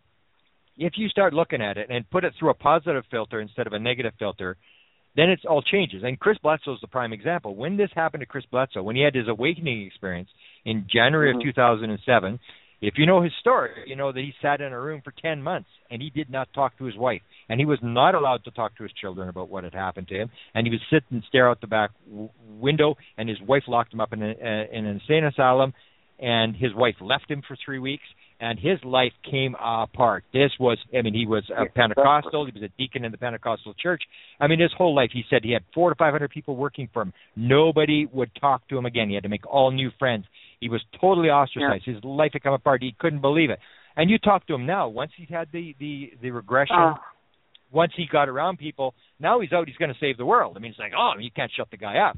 So he, and that's why I say to people that it, you look at the event, and if you put the event through a negative filter, which we do because we're trained to by CNN to see everything as negative. Everybody's evil. Everybody's Right, out to get us. Survival, survival of the fittest. Everybody's going to try to, to to get you. So so you put it through the negative filter when when the experience first happens. You put it through that negative filter, and you say these are evil aliens. We should kill them all, and we should break their little necks or whatever. And uh, once you start understanding what's going on, suddenly you have the thing where Chris has, where suddenly he thinks it's like a religious experience, and and and he's here to to get this message to the world, and he's got this big Warner Brothers movie coming out now, and suddenly Mhm. he's he's sort of the guy that's that's carrying the very positive message. So he went from very negative to very positive, and I think everybody. It just depends what kind of filters you have.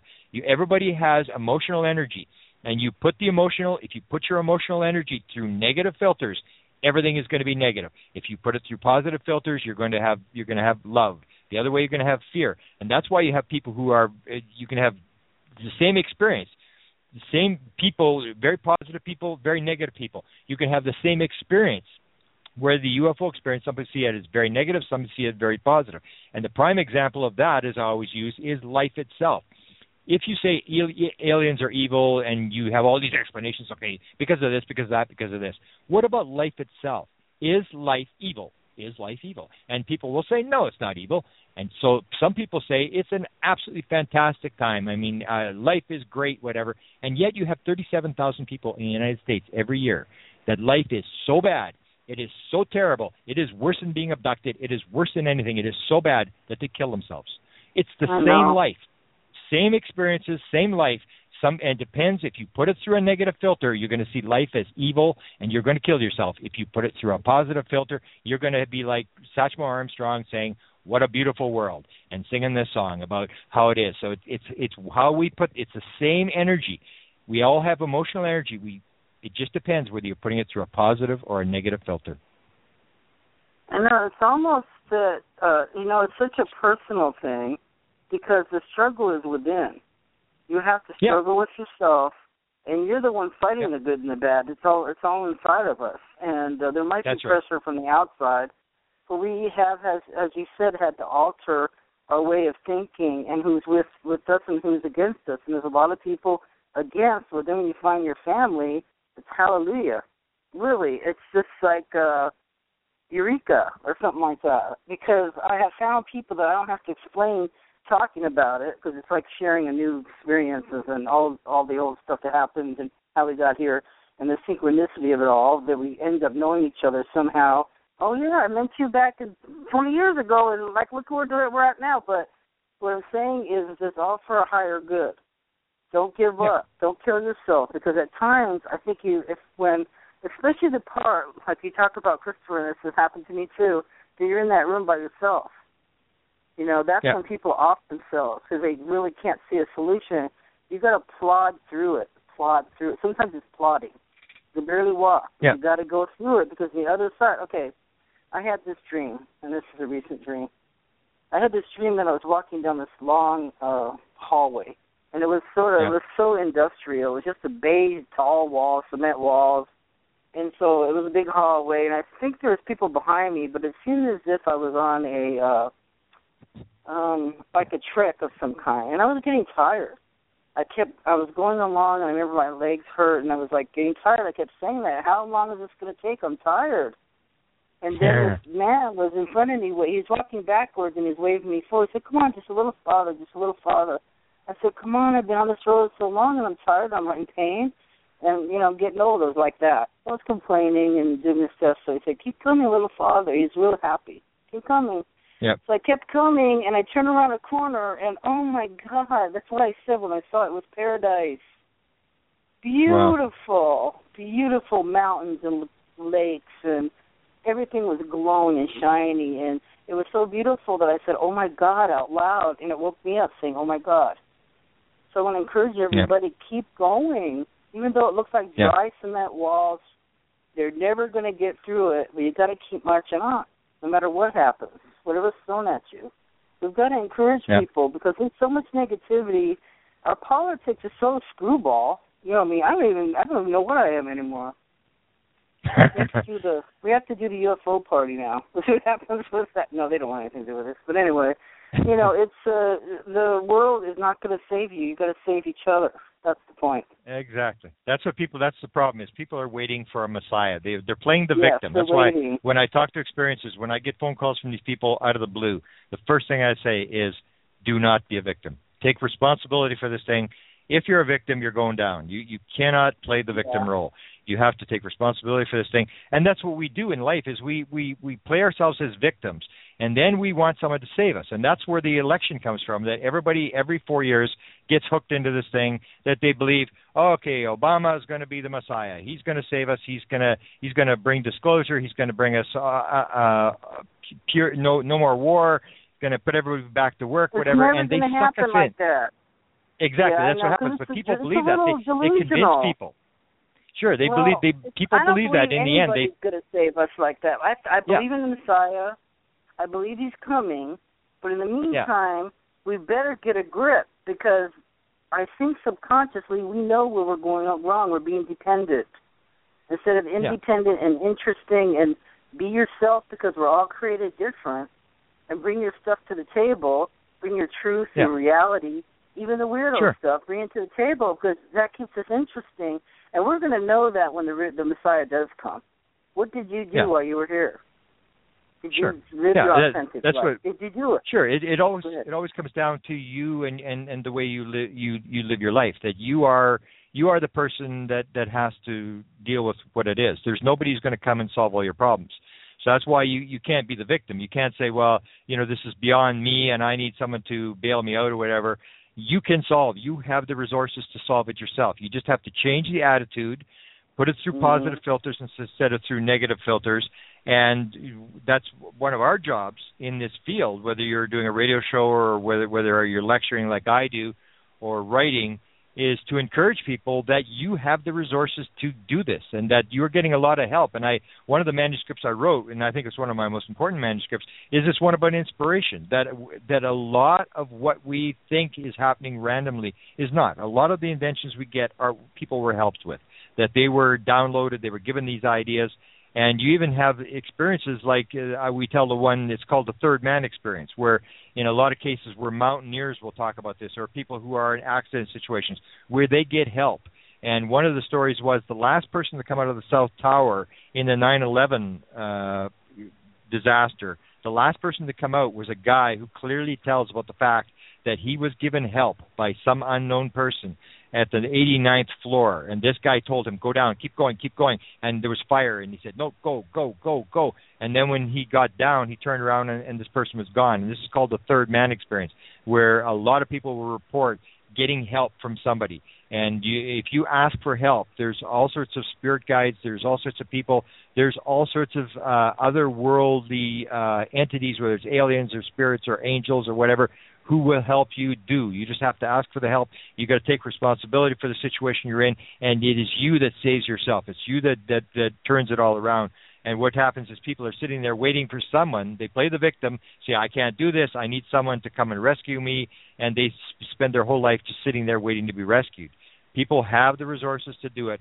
They have the and and part of our job is to play those role experiencers and keep people encouraged, keep people going, and help people to get around to the position like Chris was, where he goes from sitting in a room for 10 months to uh, running around with this message and helping other people and very positive and thinks uh, this is uh, the best thing that's ever happened to him.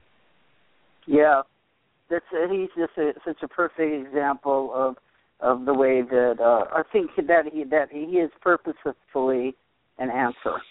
You know what I mean? We have to watch and see what he does and, uh, and see the transformation, and it's fabulous, you know. And I and it makes you feel bad that you know we have to suffer so much, but that's that's how we get rendered. You know, we get hit with a hammer until we turn into something. Usually it's Yeah. a goal. You know, if you, Yeah. but if the hammer hurts, you don't want to feel it. But you're gonna go one way or another. If you're supposed to go, you're gonna be going kicking and screaming, or you can actually kind of doing it. You know, so Yeah, yeah, yeah. I'm just glad Yep. you're encouraging everybody. So, Chris, uh, um, Mr. Grant, what's coming up? Uh, I'm In doing the big uh, le- lecture in Laughlin, Nevada. I'm doing for Paola Harris. She has uh, George Noory is going to be there, and a number of uh, speakers. Uh, that's I think the 14th, 15th, 16th in Laughlin, Nevada, and that that's uh, a place I really love. It's one of my favorite places in the world because it's where UFO Congress used to be held before it moved to uh, Phoenix. It's right on the Colorado River on the Arizona Nevada border. It only has about Yeah. 13 casinos, but it's small, very very cheap. Uh, you know, twenty five dollars a night for a hotel room. Uh, Oh, beautiful awesome. place.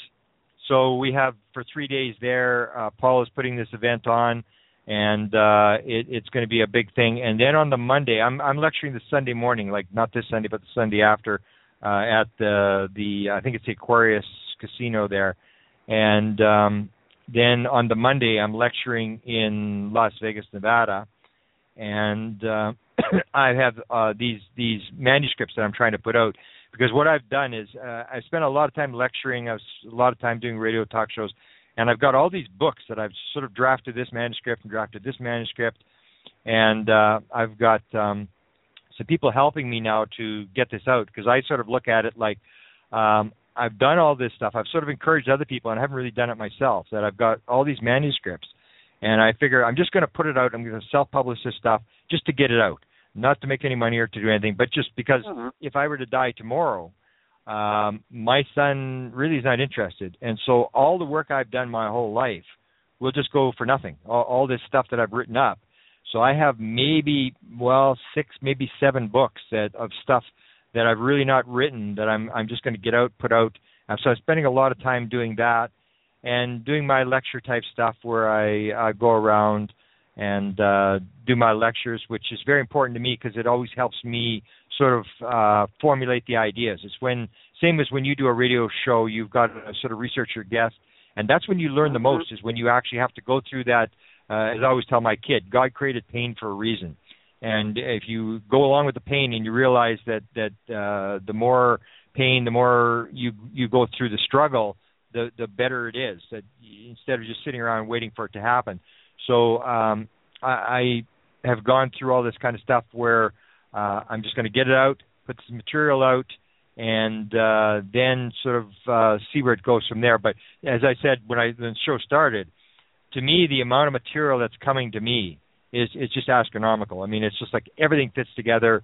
Once I got onto this consciousness thing, uh, it's like a, a waterfall on steroids. The the ideas and stuff. I don't get like you do. I don't get the direct dreams, but I get a lot Mhm. of sort of download type experiences where uh, I'll be going along and suddenly uh, I'll be having coffee and all of a sudden, boom, something will pop into my head and I'll have to run, uh, get my computer, open the computer, and put a slide in a in a projection in a in a sli- in a uh, presentation where okay, an idea will come to me. Put this in the presentation, so I'll take it and and so I go through a lot of that where I'm getting sort of like these uh, indirect ideas. So I always have to have a pen and a piece of paper with me as I'm going around because most downloads, most inspirations will come when you're not thinking about it.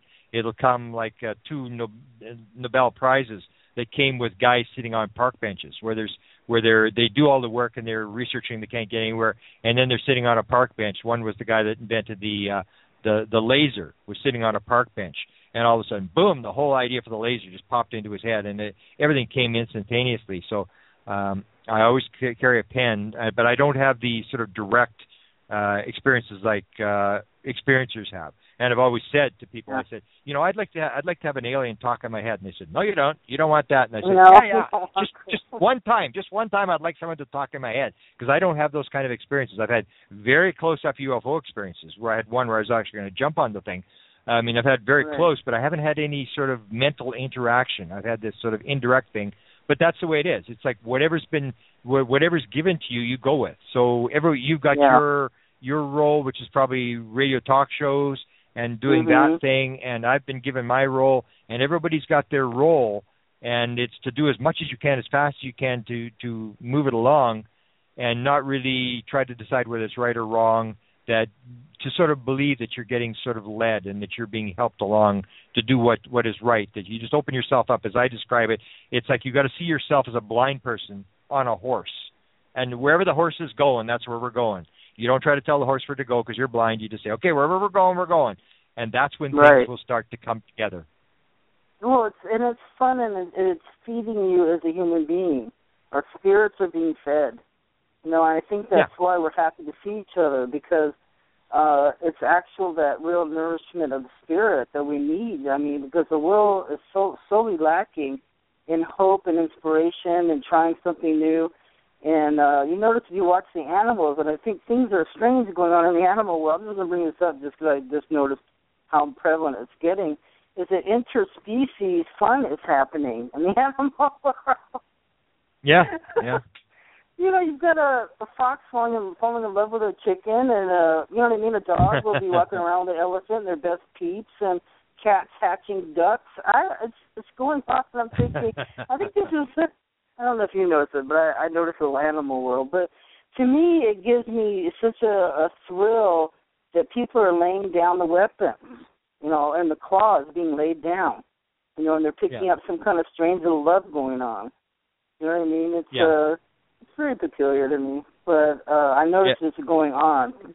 If the animals can dare to be, make a friend at a what's the what's one of the strangest things I've seen lately? Just very odd. A bird, a magpie, actually playing and rolling on the ground with a puppy. And when I was watching, I was thinking that magpie is actually laying on its back. And they were, you know, dogs kick. Well, it was kicking like a dog, and they were kicking, Yeah. fighting, playing on their sides. I just never saw a bird allow itself to be that comfortable around what would be a predator. You know. Yeah, yeah. Yeah. Very strange. That Interesting. strange. Interesting. But anyway, it is. But there's something going on. I think we're supposed to learn from it. Just uh, people are different. Not everybody's going to be the same, and great about that because we all have, like I say, we have something to teach each other. And uh, I'm looking forward to reading more of your books and your essays, and please get them out there so we can know where to order from and, and get them and learn from them. Yeah, yeah. I, I I just that's where I sort of look at is, um, you know, what do I need to do, or what do I need to sort of, because you, you know, you and I we've been in it probably a while, and you sort of realize like you're you're not getting any younger, and Mhm. uh, I I really think I'm very positive in terms of the UFO field compared to where I was before. That I actually think we figured it out. I, I when I when I when I had my first UFO experience. Um, I was very close the first two times, and um, so I was very sort of uh, fell off the edge of the world into the UFO rabbit hole.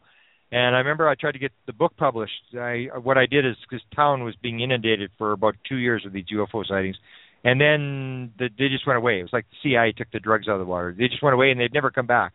So I, I went and interviewed everybody in the town, and it was like uh, I've seen the manuscript now. I had to change all the names in the manuscript. There's about 200 people in this manuscript, 200 names, and um, basically um, nobody would publish the book. The local publisher said, "Mr. Cameron, you may believe in this kind of stuff. Count me among the unbelievers." And basically just told me to get lost. And I, I sort of just got frustrated. I said, "Well, it's a waste of time. This UFO sighting stuff." And all I was interested in, this is in 1975. All I was interested in is finding the answer to what had I seen. What was it that I experienced that night? And there had to be somebody, whether it's the president, intelligence agencies, the government, somebody had to know what was going on. And I spent my whole life just chasing that answer. What did I see? And an answer for me. And I firmly believe that if I were to die tomorrow, that I firmly believe I got the answer to what I was looking for. I think I now I think I've understood it and I've understand what's going on now. And I think a lot of people in the UFO community, when it comes to this consciousness and how quantum physics fits in and how reality fits in and all this kind of stuff, I think we're basically on the final road. We we understand how this thing works, how UFOs fit into reality, how it fits into consciousness, how it fits into reincarnation, how it fits into the world. I'm very convinced that that we are on the right track. We are, and a lot of the UFO community will say, you know, it's all a big mystery. We don't know what's going on. And I go, like, give your head a shake. They don't even go there because they want to play the scientific role. Like we want to be skeptical. They want to, like scientists. yeah. But And- they're and- putting but it in the we know- box. How can you be so stupid? They're putting it in a Yeah. little small box. I don't. Right away, fearful people that are fearful the other way mean they get more and more conservative, and they want to put it back in a box. Man, it's out of the box. Yeah, exactly. Yeah, exactly. And and so it's it's a matter of developing a theory that you may not be 100% right in your theory, but you get the theory which develops Right. the next theory, which develops the next theory. But to go back to square one and say we don't know what's going on is like absolute insanity. And I always quote the document. I say people say there's no we want disclosure, we want the government to reveal, and I always just show the the 1950 Canadian government document, top secret document. They don't deny it exists. It says flying saucers are real. It's the most highly classified subject in the United States, and that mental phenomena is involved with the saucers. They've known Yes. everything since word go. They knew that mental phenomena was a part before it, abductions, before uh, uh, people who were contactees came forward. The Canadian government had any top secret document saying mental phenomena was part of this phenomena, and we've known right from the word go. And nobody's going to tell me we don't know what's going on. There's been disclosure since 1950. The government has basically said it's for real and it's the most highly classified subject, and it has all these aspects that they they want to cover up, so you can you know control people's minds and mind control and stuff. So they they know all these implications of of the the mental phenomena and stuff, but basically we know what's going on, and it's time to forget about all that stuff and put it together and help people live their lives and sort of save the world and do whatever we got to do, why they're here, figure out why they're here, and what we're supposed to do to help. That's right. And you can see a grant in person at the StarWorks conference held at the Aquarius Hotel in Laughlin, Nevada, and that is hosted by Paola Harris, November 14th, 15th, and 16th. And you'll see Grant Cameron live, and bring your stuff, Cameron, so you get it signed. And, and come and buy his stuff. And Yvonne Smith is going to be there, and it's at the www.starworksusa.com, and that's where you can see Grant live. So uh, congratulations Beautiful. and um, still be inspired. You're leading us and helping us along, and I really, really, really appreciate you being on tonight. And I appreciate the work you're doing. You're you're really a comfort to me and other experiences. I want to thank you, Grant. Okay, thank you, and I, I appreciate the work you're doing. I think it's it's extremely valuable work. You're you're getting the message out, and uh, I think you're one of the key people in this this thing to uh, move this this this thing along and get an answer to what's actually going on. You're you know you're very welcome. You can always refer people to me, and I can refer people on to you that are local to me. So if you need any help over here, I'm in Southern California you know, I'm, you're very welcome to call me or contact me anytime. Okay. I appreciate it. I appreciate it. I really appreciate your interest in what I'm doing. Okay. Thank you, Grant. Take care. Thank you for being on the Paranormal and the Sacred. Thank you. Take care. Thank you. Good night. Good night. So everyone, I'm just um am overwhelmed by this show and the Grant Cameron and everything he's done for to help us. It's it's just so amazing. And again, I'm going to tell you where to find him. It's at StarWorks Conference held at the Aquarius Hotel in Laughlin, Nevada. And then for November 14, 15, and 16, Yvonne Smith is going to be there too. And you can get more information. As he said, there's like a lot of cheap rooms there, and that's one thing to keep in mind. And I forgot all about that. But Anyway, head out over there if you can. Uh, let's say it's www.starworksusa.com. And I'm going to uh, read over uh, our events again. I just need a little time to do this.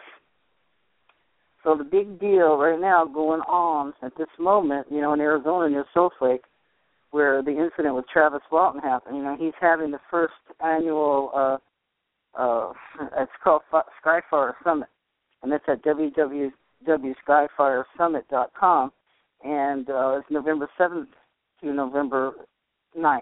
So they're still there this weekend. So get over there. It's Travis Walton, Peter Robbins, Richard Dolan, Stan Friedman, Chris O'Brien, Tom Reed, Kathleen Marden, Tracy Torme. I've seen so many of these people, and I can't tell you how fascinating they are. So if you can go, please go. And then go to the Skyfire Summit. And Travis is doing this televised thing. So if you can get a hold of that link, I don't have that link, you can actually watch it uh, televised live. And I, that would be, I think that would be wonderful. They did that at all the conferences. Okay, for the local peeps, VFW presents Veterans Day Ball, and these people do it upright. Food, entertainment, fun. The address is 303 East Palmer Street, Compton, California, 90221. Contact Antoinette at 562-794-4650. Goes to support our veterans, and uh, it's a local sister uh, VFW post, and I'm at the Gardena post, and when we all get together, boy, we have a blast. So they know how to do it right, and beautiful dinner, dancing, and food, and there's an open bar and everything else. So I want you to do that tomorrow night at 5 p.m. And there's lots of things going on. And then, of course, the CERO Support Group is at Huntington Beach this time, November 23rd, and also saving money as we are.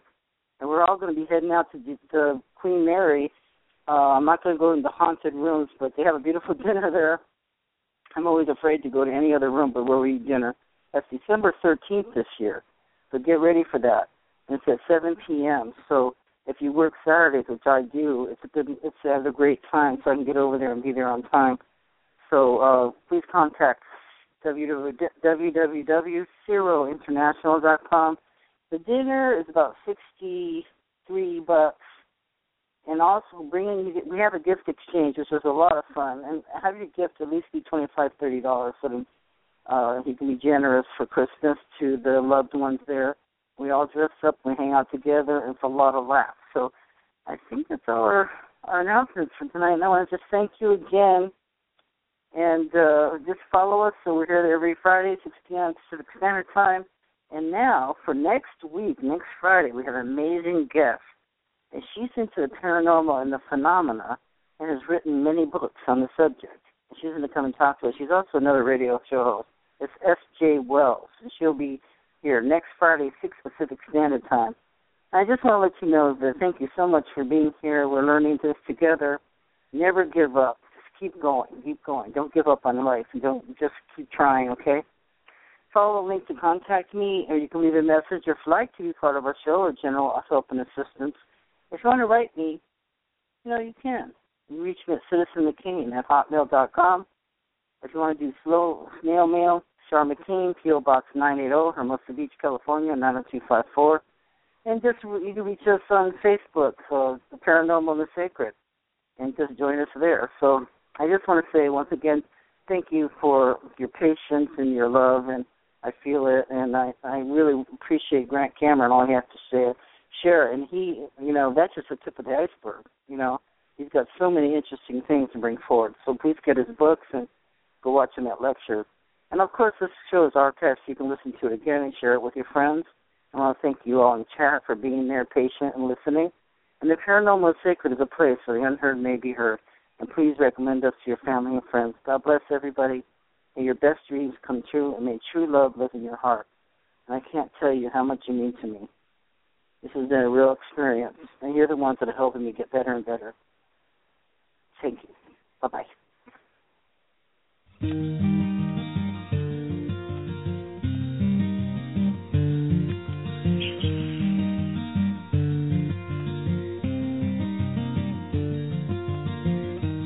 took my love, took it down.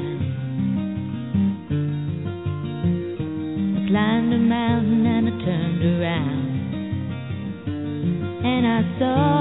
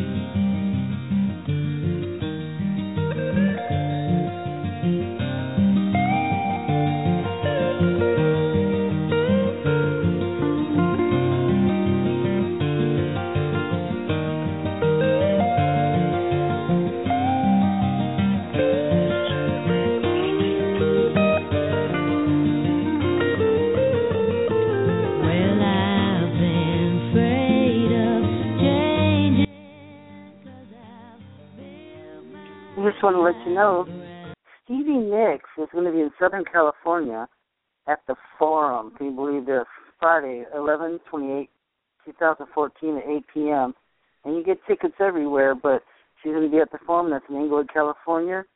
Just a hop, skip, and a jump from where I am. And we love Stevie Nicks. So uh, get over there to the Forum and watch Fleetwood Mac. Thank you. Don't you love an extra $100 in your pocket? Have a TurboTax expert file your taxes for you by March 31st to get $100 back instantly. Because no matter what moves you made last year, TurboTax makes them count. That means getting $100 back and 100% accurate taxes only from Intuit TurboTax. Must file by 331. Credit only applicable to federal filing fees with TurboTax full service. Offer can be modified or terminated at any time. Don't you love an extra $100 in your pocket? Have a TurboTax expert file your taxes for you by March 31st to get $100 back instantly. Because no matter what moves you made last year, TurboTax makes them count. That means getting $100 back and 100% accurate taxes only from Intuit TurboTax. Must file by 331. Credit only applicable to federal filing fees with TurboTax full service. Offer can be modified or terminated at any time.